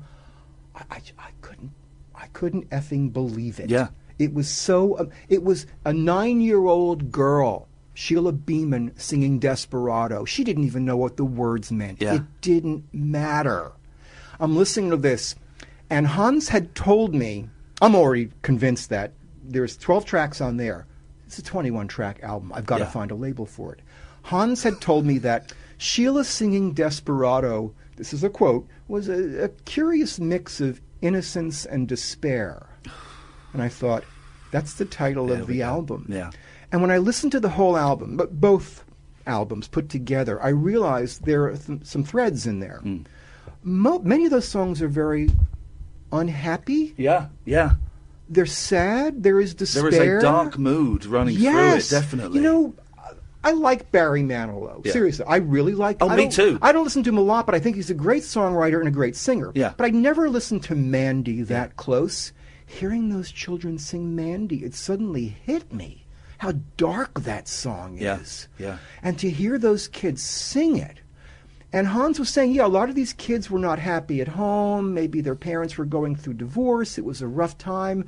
They related to these songs. The Beach Boys, In My Room. Oh man, I mean, what a That's a song. That's a song about uh, uh, about just sort of uh, withdrawing from Loneliness, the world. rejection, Yep. isolation. You know, it's a heavy song. Right. So they they really sang it like they meant it. Yeah. Are they off off key? Are they off beat? Is are the the rhythms kind of off kilter? Yeah. But that's all part of it. It's, pure. real. It's Yeah. pure. It's real. Yeah. It's soul music. Yeah. So uh I got 10 label rejections. that's a surprise. I'll, I'll never forget. I won't. I won't give the fellow's name. He's a man I love. Uh, he worked for Rhino Records at the time. Oh, well, we're big fans of Rhino. I okay, was yes. doing some things for Rhino back when it was a much cooler label Yep, back yep. then. And this was a very cool guy. And I sent it to him and I said, So what'd you think? And he says, Irwin, this is a record no one will ever listen to a second time. I said, You are so wrong, and I will prove you wrong. Yeah. But I still got 10 label rejections, and it was finally Bar/None. In my, uh, it was actually Basta Yeah. uh, in the Netherlands, who I've been working with for a number of years already, who agreed to do it, but they didn't think they could saturate the U.S. market with it, so they asked me to find a U.S. label, and Bar/None took it.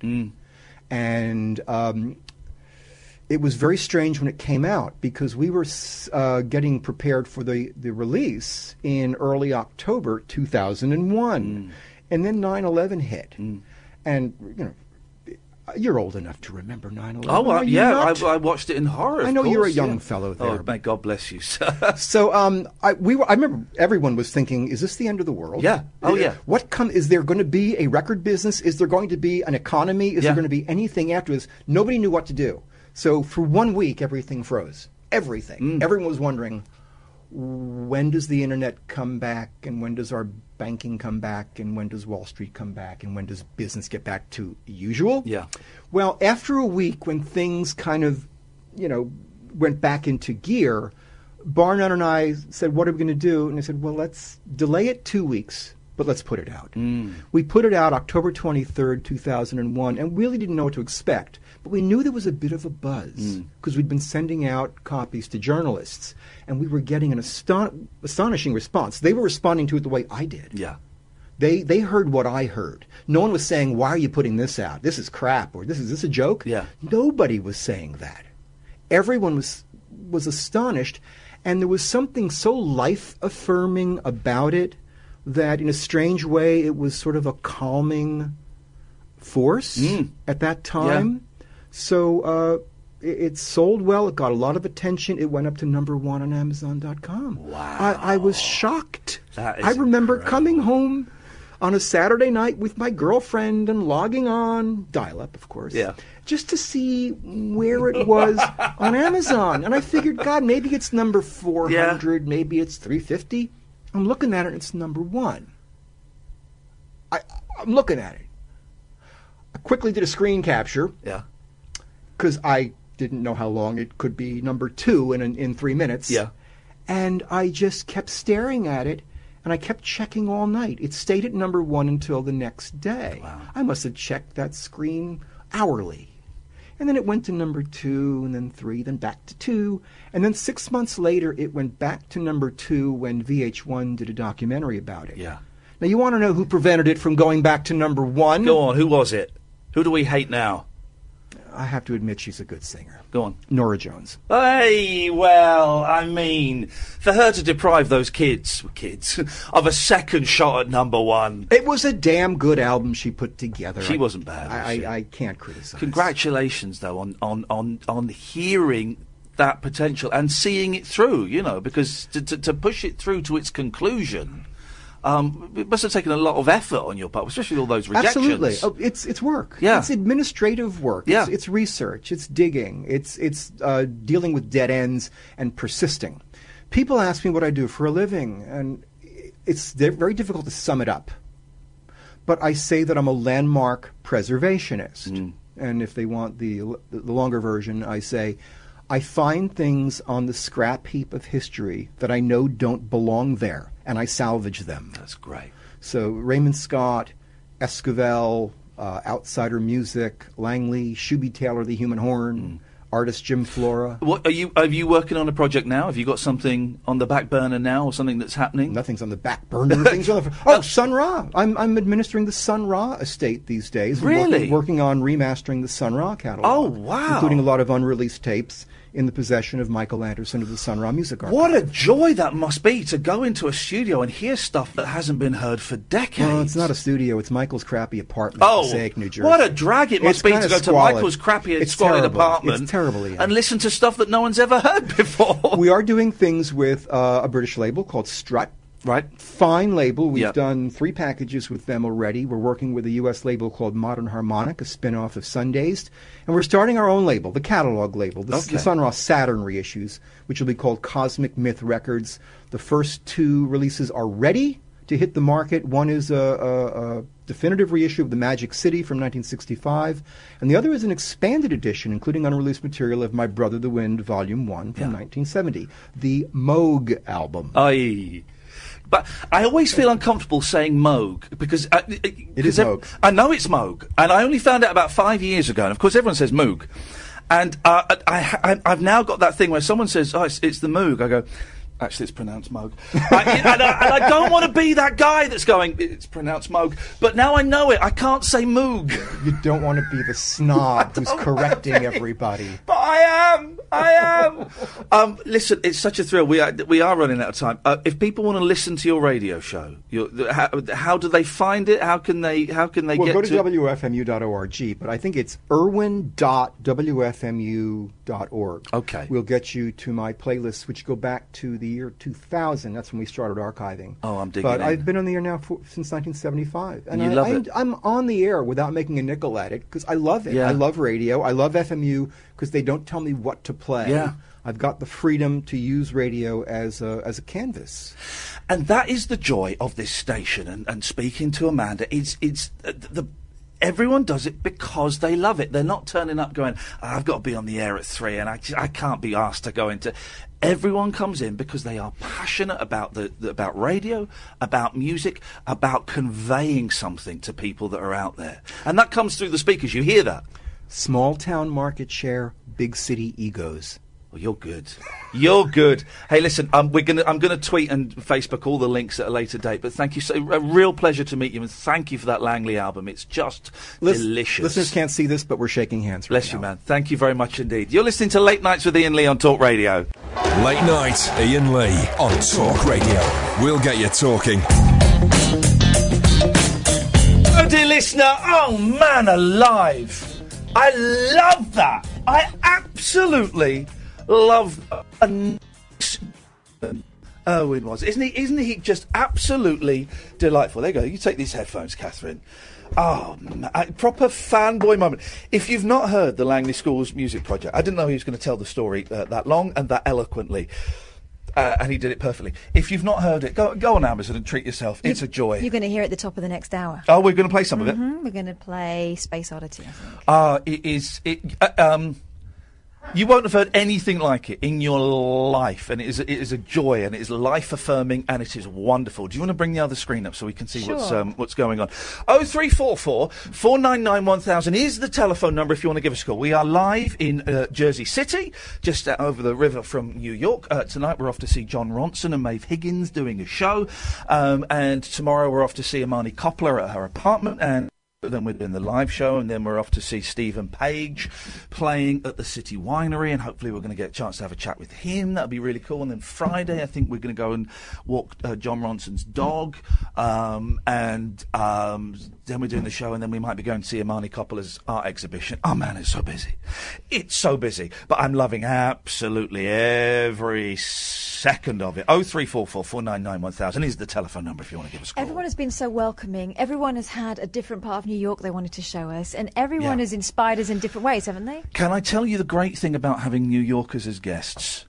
I haven't got to do any work. You know, I would. You, Irwin came in and told us. I've, I can just sit there. When you listen to Kenny Kramer, which you're going to hear um, after midnight, um, I think I'd probably say about eight words in the whole 35 minute, 40 minute interview. And he was completely fascinating. He's hilarious. You're going to love him so much. It's it's a real joy, and uh, you know when we had Keith and the girl, and um, even the you know the the two um, the young people that were working with them that, that turned was, was were getting ready to do the show. Han and Andrea. Yeah, they said uh, one of them said. I said, "Well, what what do you do?" She said, "Oh, well, I'm a stand-up, and, and so is Han." I went, "Oh, come on the show," and I was kind of thinking they might be a little bit nervous, a little bit uh, trepidatious. Um, no, not at all. They just straight in there telling stories, sharing things. It's wonderful. There is a confidence that they have, yep. which um, I've found really kind of uh, like a great example. Actually, you know, for example, Kemna when she was talking yesterday. Yeah. Brilliant. Right, I thought, right, I'll take a little bit of that. And then, you know, the, like you said, the two younger girls that we spoke to yesterday, again, straight in there. And there's none of this kind of. You realise how British we are, Yeah. you know, the reserve and how you play everything Yeah. down. In America, there is no shame about saying, I'm great at this, even if you don't think you are, as we heard from Kramer. Yeah, yeah. On various times, he said to us he didn't know exactly what he was doing, but he wasn't going to let them know it- that. it- it- Kenny Kramer uh, is, is what the character Kramer uh, from Seinfeld was based on. He was friends with Larry David and he did stand up. If you've ever seen Seinfeld um, and you're aware of the character of Kramer, Kenny's story. he's telling all these stories, so I, you know, I saw the show get big, and I thought I'm going to do a tour. So I, I, I, I booked. It, it, it, he's exactly the same as the guy in the show. He just goes blazing in head first, and things kind of work out. And if they don't work out exactly how he thought they would, he modifies, doesn't and he, he, he was he, he- just every now and then he'd, he, he would throw in a line. He was talking about someone. He said, and, he, and, and that person was gay. Not that there's anything wrong with it. And just you know, the Seinfeld fanboy in me went, yeah, nice one, dude. He talked about the soup Nazi, and it was just. Um, uh, Joyce, you're, you're, you're going to hear him. What was the? What's his email address? His email address is tourmail at Yes. kennykramer.com. And by the way, the last hour of this show is going to be him. Yeah. But I'm not a massive Seinfeld nut. He is Yeah. just a wonderful Oh. character, and what a story. So oh, he's an old head. To be, he's an to- old head. What what that guy must have seen and got up to. Um, but it, it was it was great. We're sat outside. You can hear the cars and the traffic and the noise. And the most persistent waiting staff you've Aye. ever heard of in your life. They really wanted us to eat. They wanted us to eat one of their giant breakfasts. Um, but he was, you're right, he was a, a great storyteller and it was kind of wind him up. And, and I wasn't sure what we'd get. I thought he might be a little bit crabby, a little bit um, tricky. No, not at all. He was a delight. He came and sat down. I said, "Shall we start? He went, yeah, let's go. M- uh, the, the press record, he was away. Tourmail at kennykramer.com. Email him, tell him you've heard, us, heard him on the show, or you, you, you're looking forward to hearing him on the show. Uh, it will make his day. And by the way, if you're even thinking about coming to New York and going on that Oh. tour, do it this year because he's talking about retiring. Yeah, he's going to stop doing it. So so do it, and when you book it, say you heard about it on, on this show, and it's great. Saturday afternoons. Um, it, I think it's midday till three o'clock, Mm-hmm. and uh, he'll take you. He does a little stand-up show where he, he shows you clips from the show and talks about his life. Uh, then you go on a bus, and he takes you to the Soup Nazi. Um, he He tells you how to order without getting in trouble. He takes you to the, you know, if you've ever seen an episode of Seinfeld, the cafe, that you, he takes you to the cafe that you see in almost every single episode. It is, it is fantastic. Um, and he's just one of those people that, you know, he, he can bullshine for, for king and country. You will love him. I loved him. I thought it was great. And I'm not a sign fan. I think that's what they call him, a sign fan. I don't. Oh, I don't know. The thing about Seinfeld, right? We listen. If you want to phone us, you got seven minutes, and then uh, and then it's going to be the Kenny Kramer interview. So oh three four four four nine nine one thousand. The thing about Seinfeld and Larry Sanders, which I always associate together because they came out at the same time. Um, the BB and they're, and they're like really intelligent funny shows, you know, mm-hmm. really clever shows. Unlike the the, the thing that put me off Seinfeld was that because I heard that and there were these weird bits where he was doing stand up. I never liked the Didn't stand up. start and end with stand up? Yeah, and I saw that and I thought, oh, this looks naff. Yeah. Once you get past the slap bass, it's, it's genius.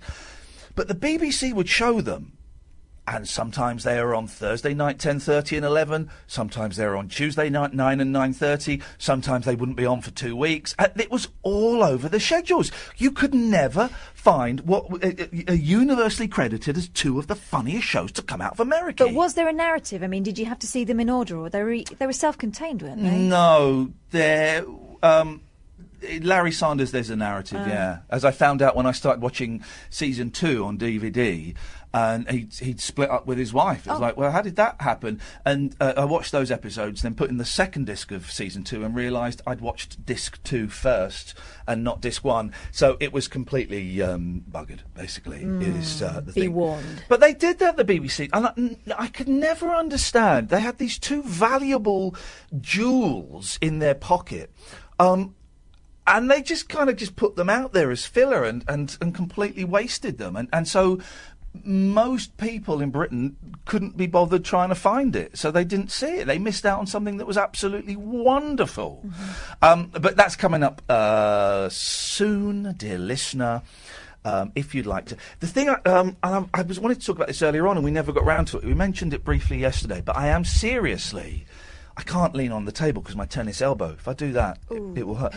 Um, I am seriously considering um, bec- going back to being a vegetarian. I kind of, I, I've been thinking a lot that this trip to New York will be my last hurrah as a meat eater, a meater. The Swan song is happening now, is Can it? you eat swan? If I- you're the Queen, If you're, uh, jeez, um, does she really own all of the swans in England? I don't. uh, Does she? How can she own the swans, and why can she eat them and not us? I'd love to eat a swan. would you? I live near swans. They are, they're very muscly. I wonder how tough. They Oh, I'd live. I live near swans. I I would like to um, ram a kebab up its jacksie, Whoa.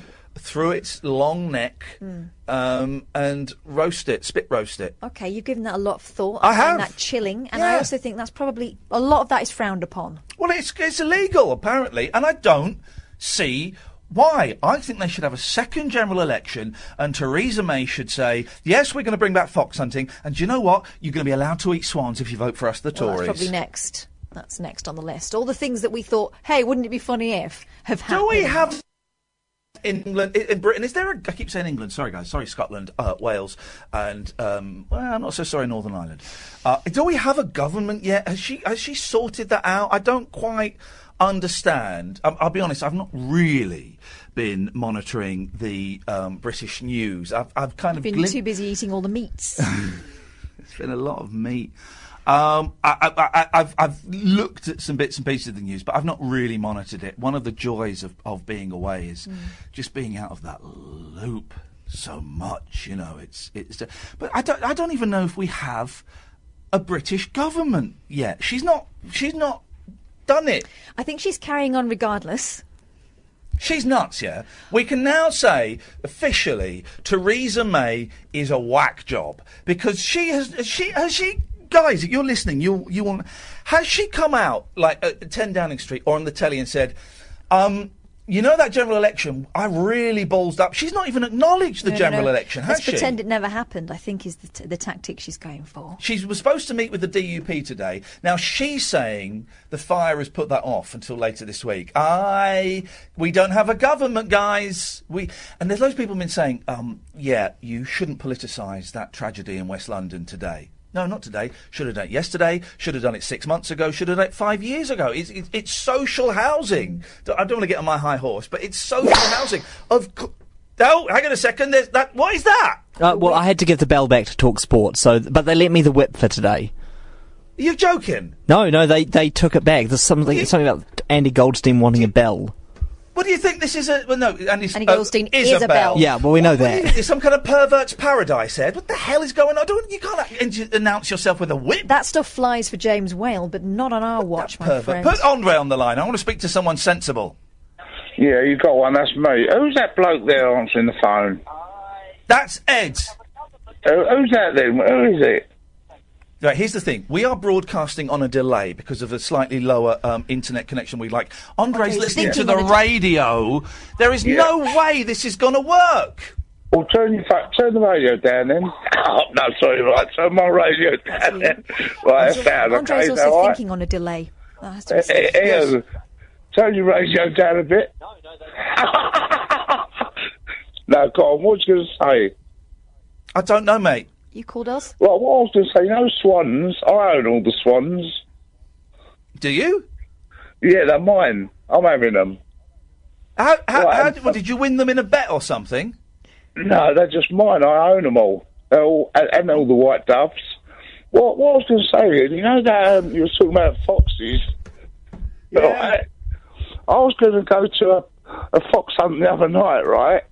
And, and then the mate said, Ho- hover "What- over the no, dump button, Ed. No, hold on here. Yeah, right, and he said, uh, well, it's some, in, some weird village up north somewhere, and, and then he said, what are you going to wear? I said, well, I'm going to, where is it first? I think I'll wear the fox hat. wear the fox hat. Oh, sorry, Iain. I didn't mean that. Okay. Right, so what, what was you, you going to said say? Where's the, where's I wasn't gonna say- the fox hat? The fox Yes, hat. I. Yeah, we get it. You keep saying fox hat, and it sounds like swears. That's great, Andre. Don't All right, feed talk foxes bread, will you? There we go. I mean, unbelievable. This is. Uh... You brought him. No, here's the thing, right? What, since we've been away, dear listener, I have noticed that the caliber of caller has dropped significantly. I will let it pass this week. Okay. Two those left this week. I will let it pass this week. But when we come back and when we're broadcasting from London on Monday, you better up your game.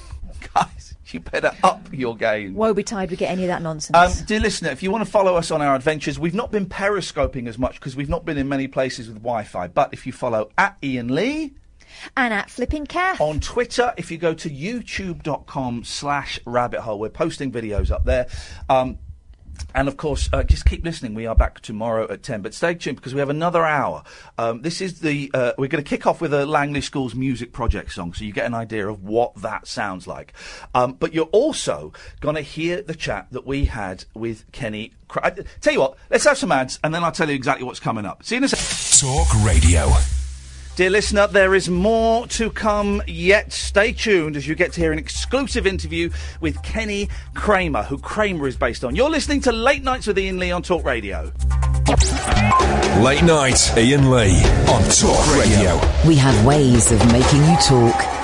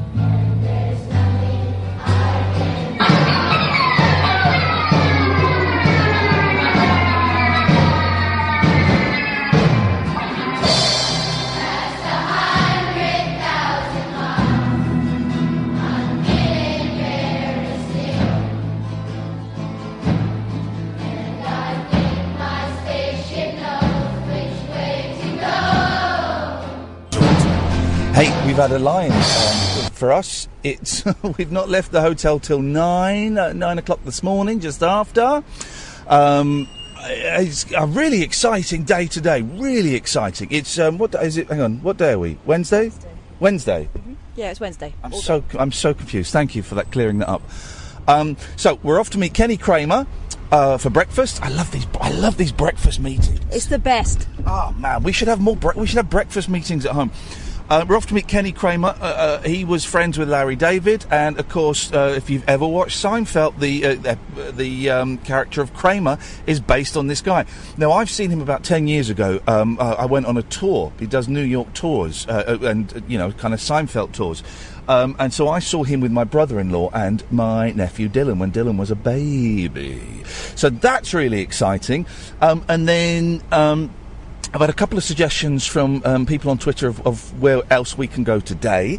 And then later on, we're off to see um, Amanda Nazario, uh, who's a friend of mine that I've never met, uh, the brilliant, fab, cool, hip uh, WFMU radio station.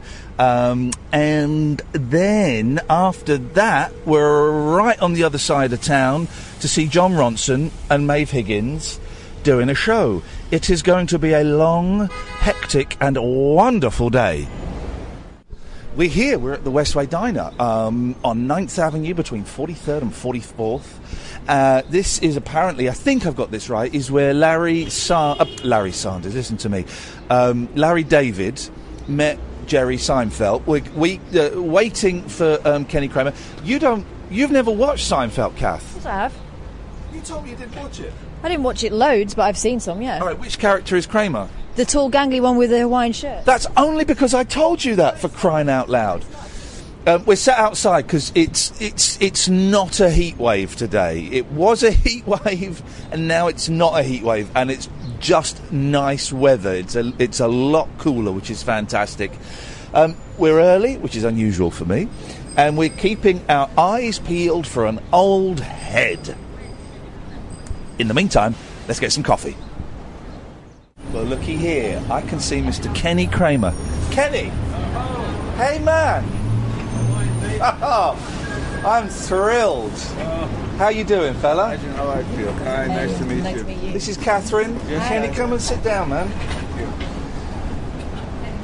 Thank you so much for co- meeting us. Sure, my pleasure. Do you want do you want some breakfast? No, I, I'm going to have a doctor's appointment. I need a fasting sample for my blood work. Uh oh.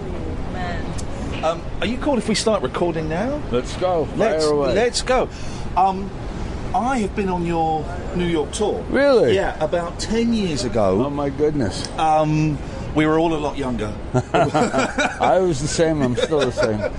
About ten years ago, me and my brother-in-law, and we brought um, we brought my nephew who was a baby, Uh-huh. and it was kind of a big thing. We've got a baby, and you were very kind, and you you said the baby's cool.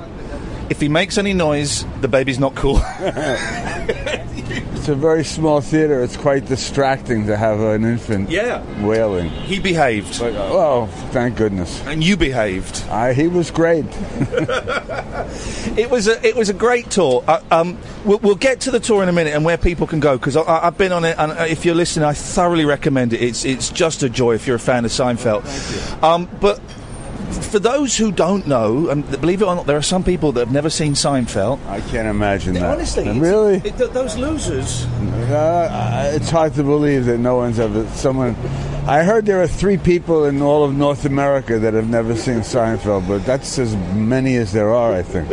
You, the, the character of, of Cosmo Kramer is based on you, sir, Kenny Kramer. That's true. What a fluke that was, huh? How come? Had you, you were friends with Larry David, yeah? I, I was doing stand up in the 70s and 80s, and Larry and I became friends. Well, actually, we became friends when we moved into the same building at about the same time. Yeah. And uh, then he went on to LA to do a TV show for a couple of years, wanted to move back to New York. And I finagled and conned this guy across the hall that would allow Larry to be his roommate. and then he ended up getting a job, and uh, he, he was a, a young actor, about 25 years old, but he looked like he was 14, a little guy. Got the job as a token white teenager on Japanese Sesame Street. Japanese Sesame Street. Wow. Moves to Tokyo, loves Asian women, hadn't been seen since, and uh, and that left Larry right across the hall, just like it looks on Seinfeld. Last two apartments at the end of the corridor, and Larry lived there about five and a half years, and you know, so many of the things that happened in our lives during that period of time ended up as episodes and adventures on Seinfeld, and of course, that's what my tour is all about, telling. And you know, there's a stage version of the tour now. Is- I did not know that, Yes, sir. there is. It's called Kramer on Seinfeld. There's a website, krameronseinfeld.com. And I travel to theaters, colleges, corporate events, things like that. And, and it's basically the same stories behind the stories and video clips and stuff like that. It's a lot of fun. If people, uh, we've got listeners in the UK that come to New York a lot. If people want to find out about the tour, where do they go? I'm very easy to find it. I'm kennykramer.com. K E N N Y K R A M E R. And the tour is a joy, you know, because I'm a huge for the, for me the, the two great American comedy shows are Larry Sanders Oh, and Seinfeld. I mean, the, what what a period for comedy. It's funny you should mention that because I just started re binge watching Larry Sanders' show. Me too. I just bought the box set. I've just finished season one and I'm starting season two. Uh, Netflix has every episode on there, so uh, yeah, that's unquestionably one of the finest shows ever. You know, the writing on that is amazing. Garry Shand, I mean G- Garry Shandling and, and Jerry Seinfeld, just two wonderful, wonderful comedians. Uh, no, I'm good, thank Can I get another coffee, please? Are you ready, guys? Thank you. Yeah, we're going to be two min- minutes, and yeah, thank you. They're hassling us to order breakfast, which we're going to get in a minute because we're starving. Yeah, okay, go for it. But we will. Um, the, the tour is great. It starts off in it is a tiny theatre, isn't it? That you kind of start off and you do a little tour. 64 seats. And uh, I do an hour of stand up telling all the stories behind the stories, and I show a few clips of Larry talking about me. And uh, and then we board this luxury coach. And when, when you were on the tour, did we stop for soup? We stopped for soup. Yeah, we stopped for soup. Okay, yes, we go. We go because he closed for about five years. Oh, really? Yeah. This is the soup Nazi. That's what they call him. Yes, uh, he became a franchise called Original Soup Man Soup, and there might even be one at Heathrow, for all I know. Yeah, but uh, yeah, we stop for soup and uh, we take pictures, and we. That's a great time. What can I say? It is a great time, and it's. I mean, for me, the one of the highlights was when you we you, you we turn a corner and suddenly we're outside. Um, the diner that is that is in every single episode of Seinfeld. Just about, yeah. It's stunning. Uh, yeah. What's so special about this place? You brought us to the Westway Diner on 9th. What's so special about this? This is special because in the first booth on the right, behind the register, that's where Larry and Jerry sat when they plotted out their first conversation about a television show. Wow. Yeah, happened right here. It's a Seinfeld landmark. I used to have a Seinfeld official Seinfeld landmark sign, but they redid the place and the sign didn't make it. Losers. They don't know. They don't know what they're missing. Oh, they know. They they know because I think actually Larry, I think Larry and Jerry came up here for a TV interview. Oh, wow. And sat in that booth at some point. So. Um, You love the tour, don't? This is what I, I, this may have changed over the last ten years. Maybe you, I don't know. But when we were there, you you you were genuinely. You'd obviously done it a a hundred times, but you loved it. Well, first of all, I don't do it every day. I only do it once a week, and I only, for the last several years, I've only been doing it about five months a year. So it stays fresh. It's not like I have a real job, and you know, I get up in the morning and dread having to go to work. It's fun for me, and it's fun because of. Uh, of the audience. I mean, the Seinfeld demographic is probably the greatest demographic in the history of television in terms of uh, highest educated, most computer literate, most leisure time activities. But, you know, they're just basically smart, rich people with a sense of humor. and, and if you're going to hang out with anybody, smart, rich people with a sense of humor are my kind of people. So. When did you first start doing the tour? When was the moment you went, "Aha! I've got an idea"? Thank you. Uh, the first time I started doing it, or the first time I had the the, Well, the first idea, the aha, the, the light bulb moment. Well, what happened was in the uh, early '80s, uh, the mid '80s actually, uh, CD-ROMs became a very popular thing. Uh, CD-ROMs were uh, were being put out. Okay, We're going to order. Uh, they're really hassling us to eat, man. that's all right. Let them hustle away. Pancakes are good. Everything here is good. Oh man, the, the food here is in America is incredible. Yeah, it's the portions that freak people out. The portion sizes, you know. I get a lot of Aussies on the tour, and that's they all go crazy with like the size of these portions. Three of us could eat here, mate. You know. So, uh, Anyway, CD-ROM, CD, so CD-ROM. So, uh, so now Seinfeld is like a hit, and it's becoming very popular. Kramer's becoming the most beloved next-door neighbor in the history of television. And I'm enough of an entrepreneur to realize that you know here's an opportunity to really cash in on this. I mean, you know, Kramer's based on me. So you know, the character Kramer knows all the ins and outs of the city and where to like see movies for free and have dinner for nothing and all that stuff. And I figured, what I'm going to do is a CD-ROM called Kramer's New York, in which I'll take people behind the scenes of how to like you know what are the great restaurants that have a free happy hour with hors d'oeuvres and you know just all of these great places you can go and see movies and do things. And so I wrote a proposal and at this time, the big publishing companies were all beginning to have electronic publishing divisions. And so I went around pitching it, and the response that I got was like, well, basically, what you're selling us here is nothing more than a database. And if you really want to have a hit title in CD ROM format, you either have to have a game or entertainment content. So now I go home and I'm thinking, well, what the hell kind of game? What kind of entertainment?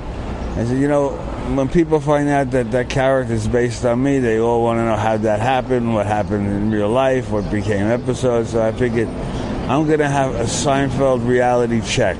That's what my project was. And as I had that thought, one of those gray line double decker buses drove past my window, and, and the aha moment came a tour! I'll make it a tour! Within a few minutes, I'm on the phone. I have an appointment to see the president of Gray Line Sightseeing.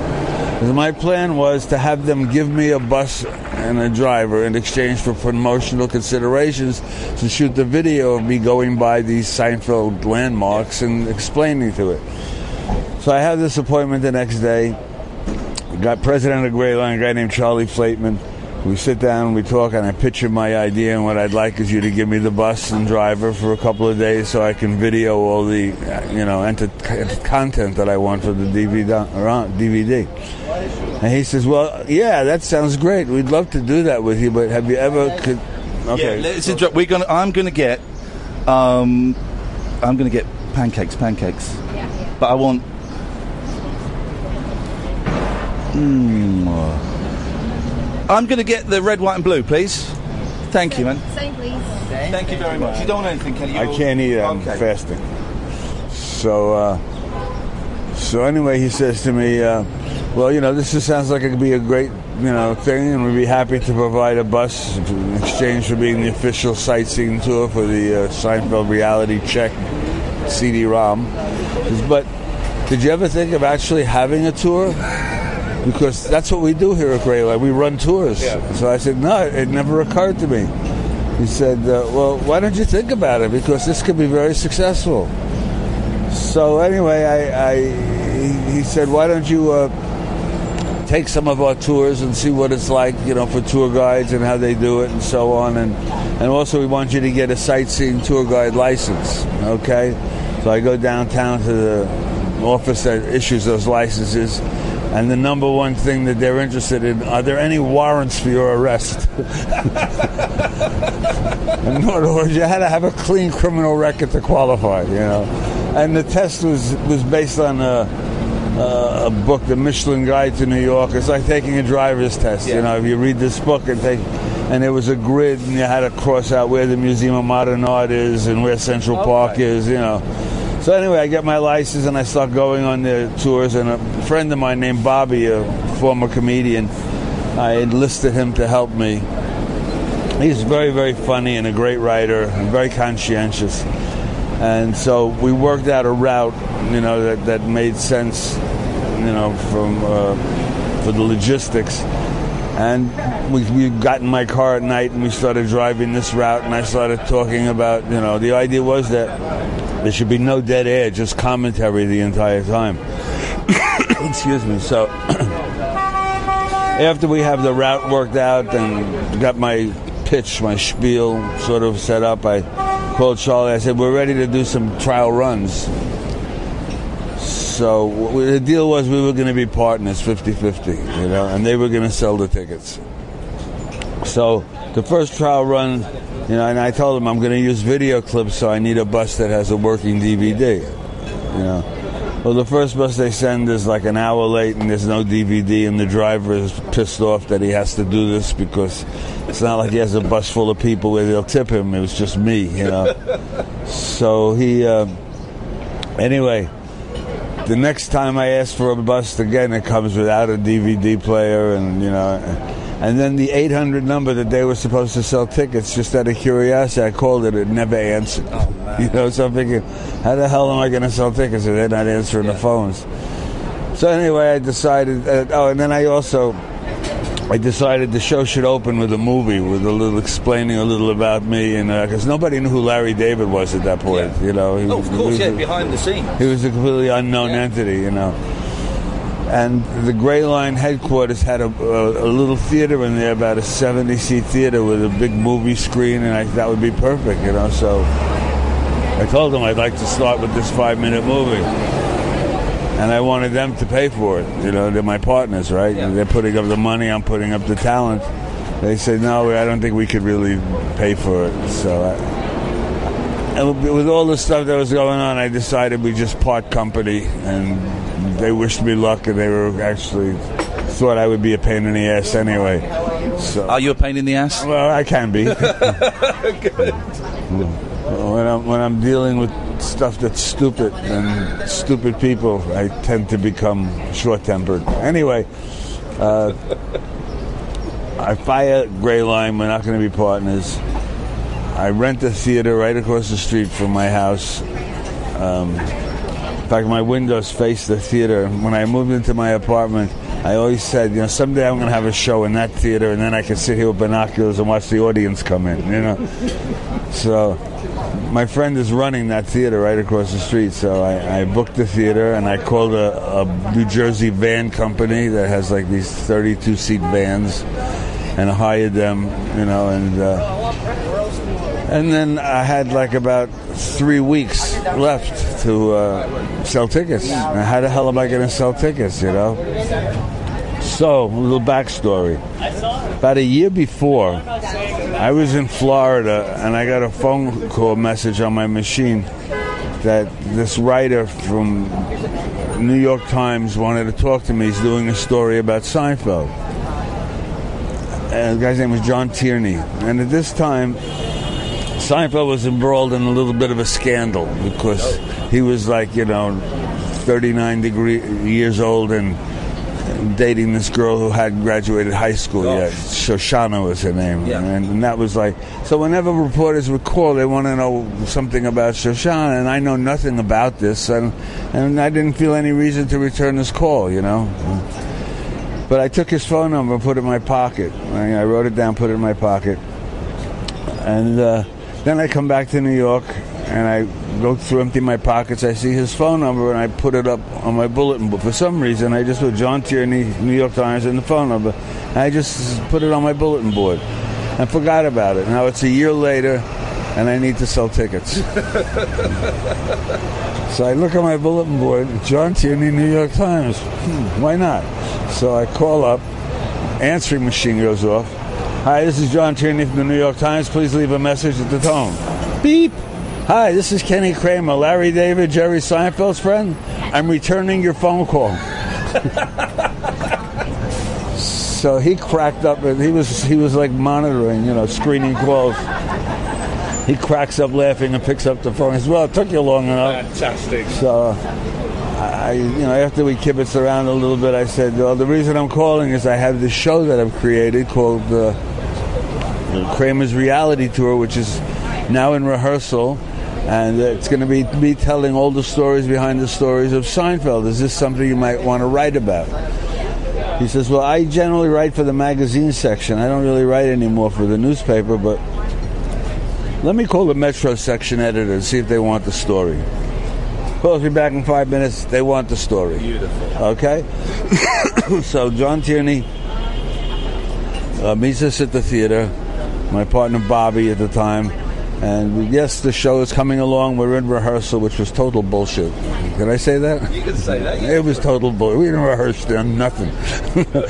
and Bobby's directing, and we're rehearsing, and blah blah blah. And then we walked them around, and we showed them a couple of the Seinfeld sites. Like there used to be a fruit stand over there where Kramer was barred from uh, for returning peaches. In real life, Larry was barred for squeezing, and the Actors studio around the corner over there, where uh, Kramer and his little friend were taking acting classes, and and so there are about five locations. Then, of course, we end up in the first booth on the right here at the at the diner, and so. Uh, give him this whole story, and, uh, and then there's a dispute that I had this 800 number, 1 800 Kramers, K R A M E R S, and uh, he wanted to put it in the article.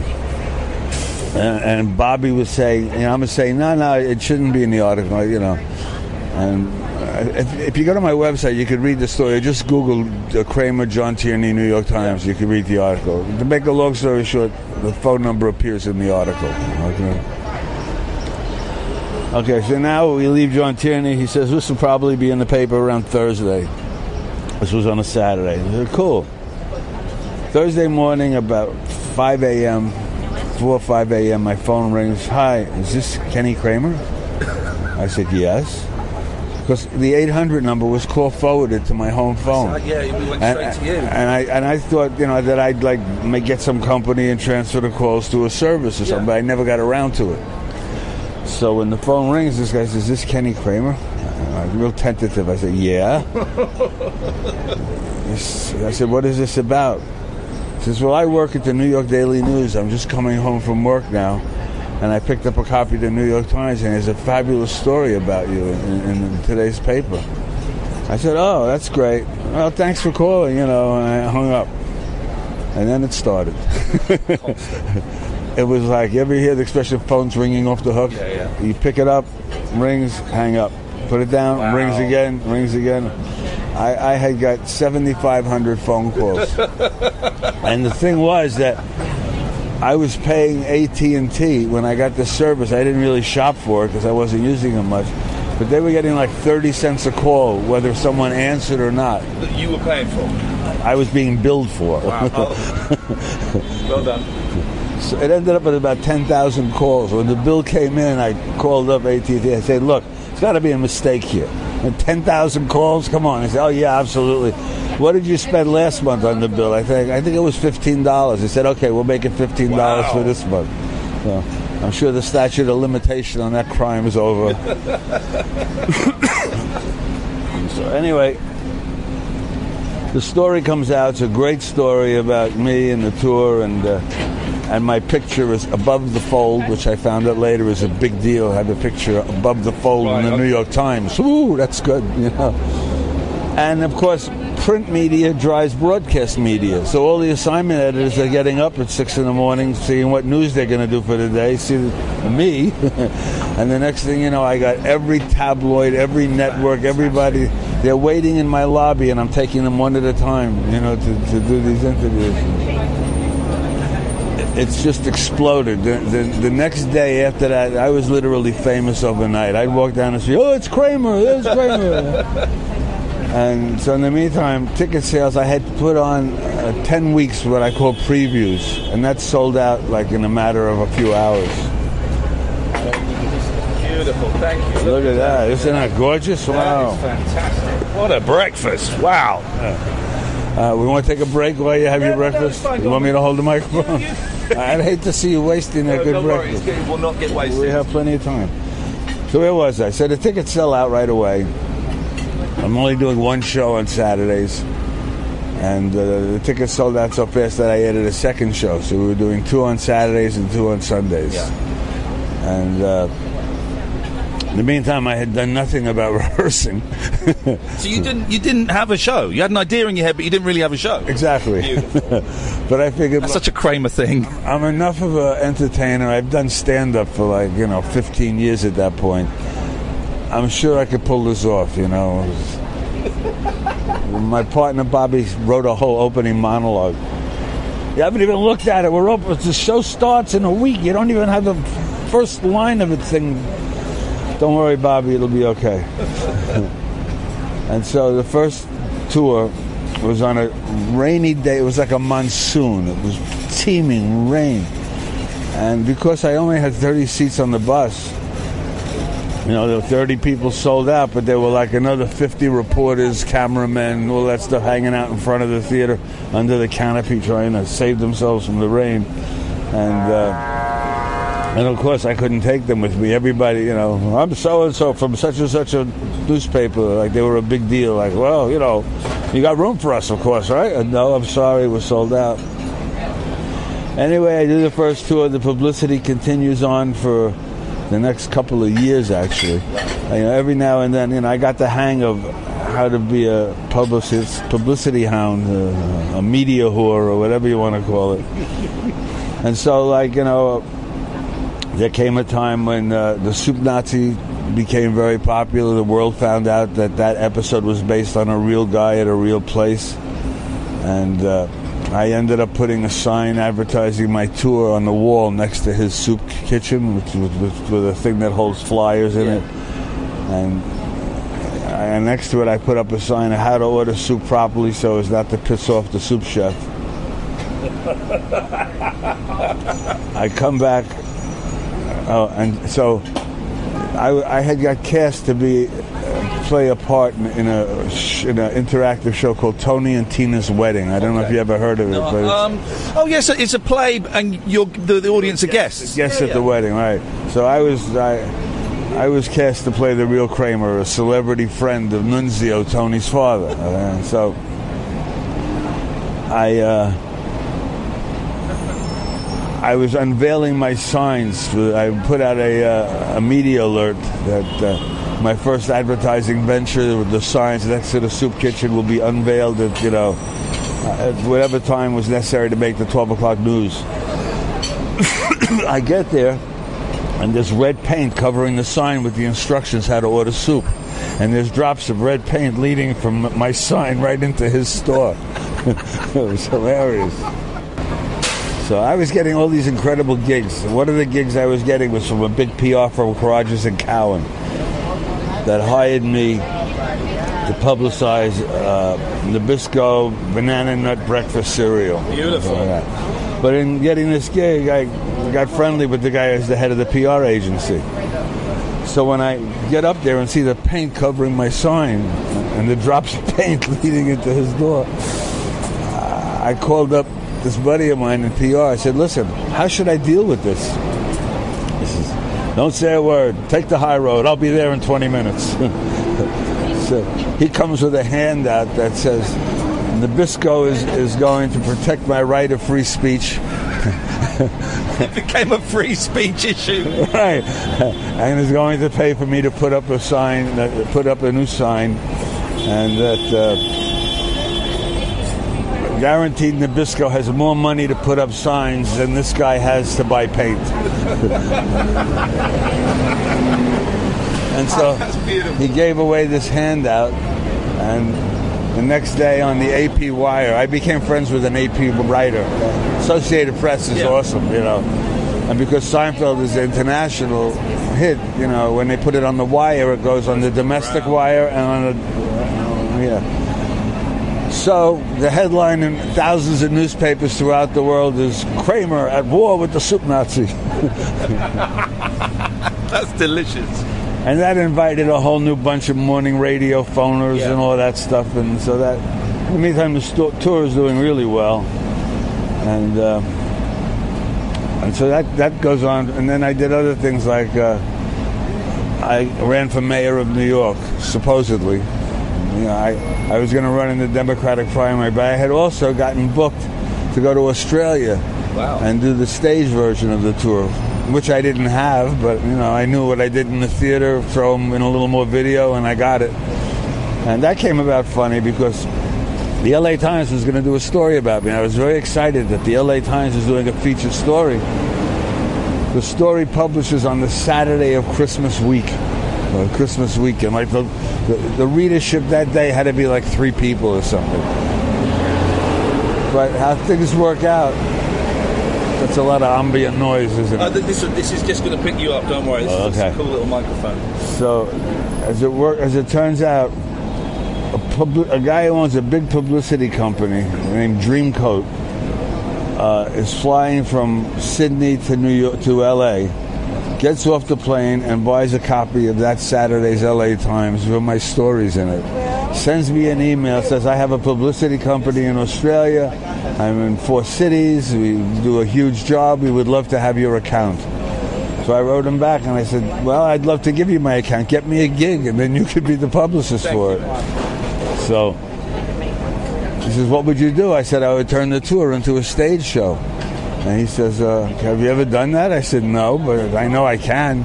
So, on my word that I could pull this thing off, he went out and rented two theaters and put up a lot of money in advertising and flew me and Bobby to Australia to uh, do the tour, or do the stage show, which at the time was called uh, The World of Seinfeld According to Kramer. And so, with all that on my plate, I really couldn't be running for mayor. You know, it, it takes like 3,500 signatures on a ballot to get onto the mayoral primary. For I was running as a Democrat, so I abandoned my run for mayor.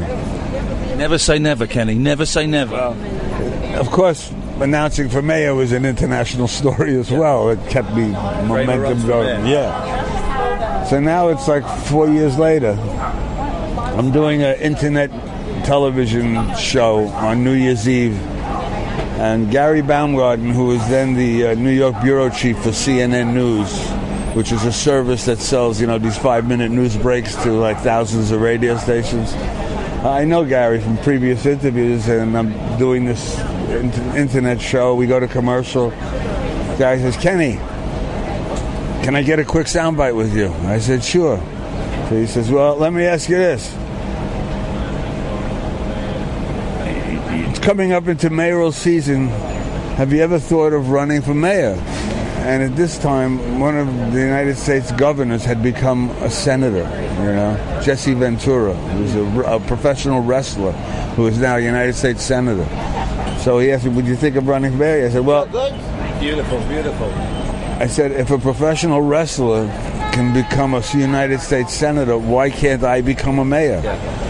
And he says, thank you, Kenny. And then it goes on, you know, to thousands of radio stations throughout the world. And as it turns out, the head of the New York Libertarian Political Party happens to be listening to the radio and hears that, like, you know, Kramer might be interested in running for mayor.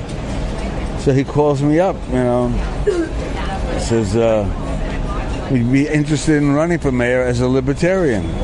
So I said, well, I don't know much about the Libertarian Party. He says, well, if you go to our website, you know, and I'm reading through the Libertarian Party's manifesto, and you know, they're in tune with everything I believe: freedom, freedom, freedom. You know, and uh, the only thing I disagree with them is their Second Amendment position, the right to bear arms. They think the world would be a better place if everyone has a gun. Wow. Okay. That's they're all for Second Amendment. That's an opinion, yeah. Yeah. So, so I said, look, I read through the website, and I really, I'm totally with you guys on 99%. But this stuff about, you know, uh, Second Amendment, the right to bear arms. To me, the right to bear arms means short sleeve shirts. You know, I'm not the. I could not, you know, espouse that sort of. He said, you don't have to campaign on anything you don't believe in. I said, okay, fair enough. What's the next step? Excuse me. He says, well, the Libertarian Party is having their convention, and you would have to uh, be nominated by the party to be the candidate. I said, great. So I go to their convention, and there's only two candidates running me and none of the above. Fortunately, I prevailed. Well done. so, uh, a guy who became a good buddy of mine uh, is a writer for the AP. His name's Larry McShane. And Larry wrote the article, Kramer for Mayor. You know? And my slogan was, This time I'm not kidding. and having the Libertarian behind, Party behind me, naturally, I had like 20 people out collecting signatures. You needed 7,500 votes Yeah. to be on the ballot. And we figured, let's shoot for 10,000 in case we're challenged, you know. And, and so uh, I'm out there in the streets. I'm being interviewed all the time, and I have all kinds of funny quips, you know, like, uh, you know, I'm very interested in the tourism industry, and, uh, you know, a lot of these mental hospitals are dumping people in the streets that are talking to themselves, and it scares the tourists, so I'm going to pair them up with people that hear voices. I had all kinds of frivolous, silly stuff like that. And so anyway, we get our signatures. We have a press conference on the steps of City Hall. Here's our petitions. We and we march down City Hall to the elect, Board of Elections, which is like at the end of Broadway, about an eight block walk with about maybe 20 of us holding Kramer signs. Anyway, uh, we hand in our things. I'm on the ballot. Now, two weeks later, or no, maybe three weeks later, there was going to be a primary election. Democrats to see which of their candidates would run for mayor, and the Republicans which of their candidates would stand for mayor. So we were waiting to find out who I would be running against. And so one of the things that we did was we bought, I think we paid like 50 cents a name from the, excuse me, from the uh, Libertarian Party, a mailing list, and to, to get contributions from libertarian-minded people. And we bought the list from New York, New Jersey, and, and Connecticut. It was like 15,000 names. And I wrote a letter it was sort of witty, but it was serious also. I had some serious issues about school and education and you know so on. And my takeaway was fairly serious flyer, you know. Yeah. And and so uh, we were waiting to find out who the Republican would be, who the Democrat would be, so I could revise the letter that was going out. Um, and you know, punch it up a little, and maybe make some jokes about my opponents. Well, the morning of the primary election was 9/11. Oh wow. Okay. And New York woke up to a beautiful day with the sun shining and two airplanes hitting the World Trade Center. And that took a lot of the frivolity out of, you know, how can I ask people to give money for my stupid campaign when it's better they should give money to the Red Cross? And so, and the, can- the primary election was canceled, and it kind of took the wind out of my sails for, for the campaign. But then, like about a month later, they did hold the primary. I was on the ballot. There was more publicity, and uh, life went on. You mentioned 9/11. Um, that, that must have been incredible being in New York. I was in Florida. Were you not here? No, I was playing golf in Florida. I was in a in a celebrity golf tournament, and uh, you know when it was first happened, uh, you know we're in the clubhouse and there's a picture of smoke coming out of one building, and the news reports were that it was some kind of a commuter plane or a private plane that was an accident. And then you know and we were looking at it with one eye and talking and kibitzing. Um, and then, of course, when the second plane hit the tower, we knew this is, you know, this is no accident. This is, this is the world has now changed forever. And uh, I, the tournament was on a on a Tuesday, and of course they closed all the airspace, and I couldn't get out of Florida until I think Friday or Saturday. But uh, kind of changed everything. And As far as my tour was concerned, business just dropped dead. I mean, you know, and, and 80, 85 percent of the people on the tour is tourists and so I could no longer do Saturday and Sunday. I had eliminating doing two tours a day a year or so before because it was just too much to talk for seven hours. You know, so I had it down to just one tour Saturday, one tour Sunday, and then when the 9/11 thing happened, I could barely sustain one tour on Saturday. But then as business picked up and people started coming and it was getting back, people were coming to New York to support New York, you know at that point, uh, I had the business to do Saturday and Sunday, but I had gotten so lazy at that point. I figured, you know, when Saturday's over, I'm done for the week. Thank you. Let's go play golf. You know?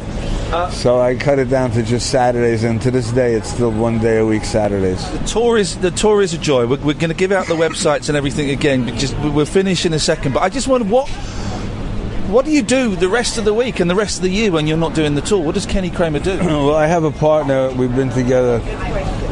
My domestic partner and I have been together for 15 years, and I, I love telling people I have a domestic partner because they start thinking, ah, Kramer's gay.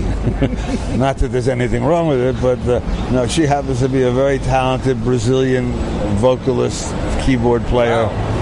And uh, she works exclusively for a cruise line called Crystal Cruises, which is a top, you know, six-star high-end cruise line. And her status is as a guest entertainer which puts her in passenger status, and she can bring someone with her. So for, the, for the past, yeah, for the past uh, 15 years, well, for the last 13 years, we've been tra- I've been traveling all over the world in luxury. I mean, I've been to 70 countries. Any city that has a port is worth seeing. I've been to, you know. Oh, And so, and so I was spending about four months a year on Crystal, you know, char- char- touring the world. Summer's usually in New York. That's the busy busy season for the tour. And playing golf, you know, and uh, hanging out, and just You're having a great life. I'm very fortunate, you know. If my health holds out, that's aluminum. It won't work. If my health holds out, uh, everything will be okay. Uh, the tour is a joy. I hope to catch the, the, the full stage show uh, at some point. So g- just give us where, if people want to come and find out more, where do they go to, Kenny?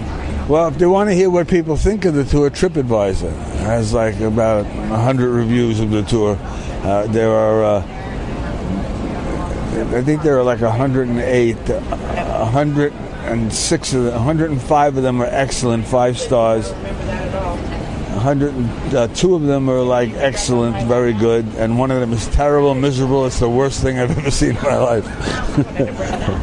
What, what, what, who wrote that? You know that person's name and everything. Yeah, I know who wrote it. Someone who, this guy who worked on my campaign when I ran for mayor.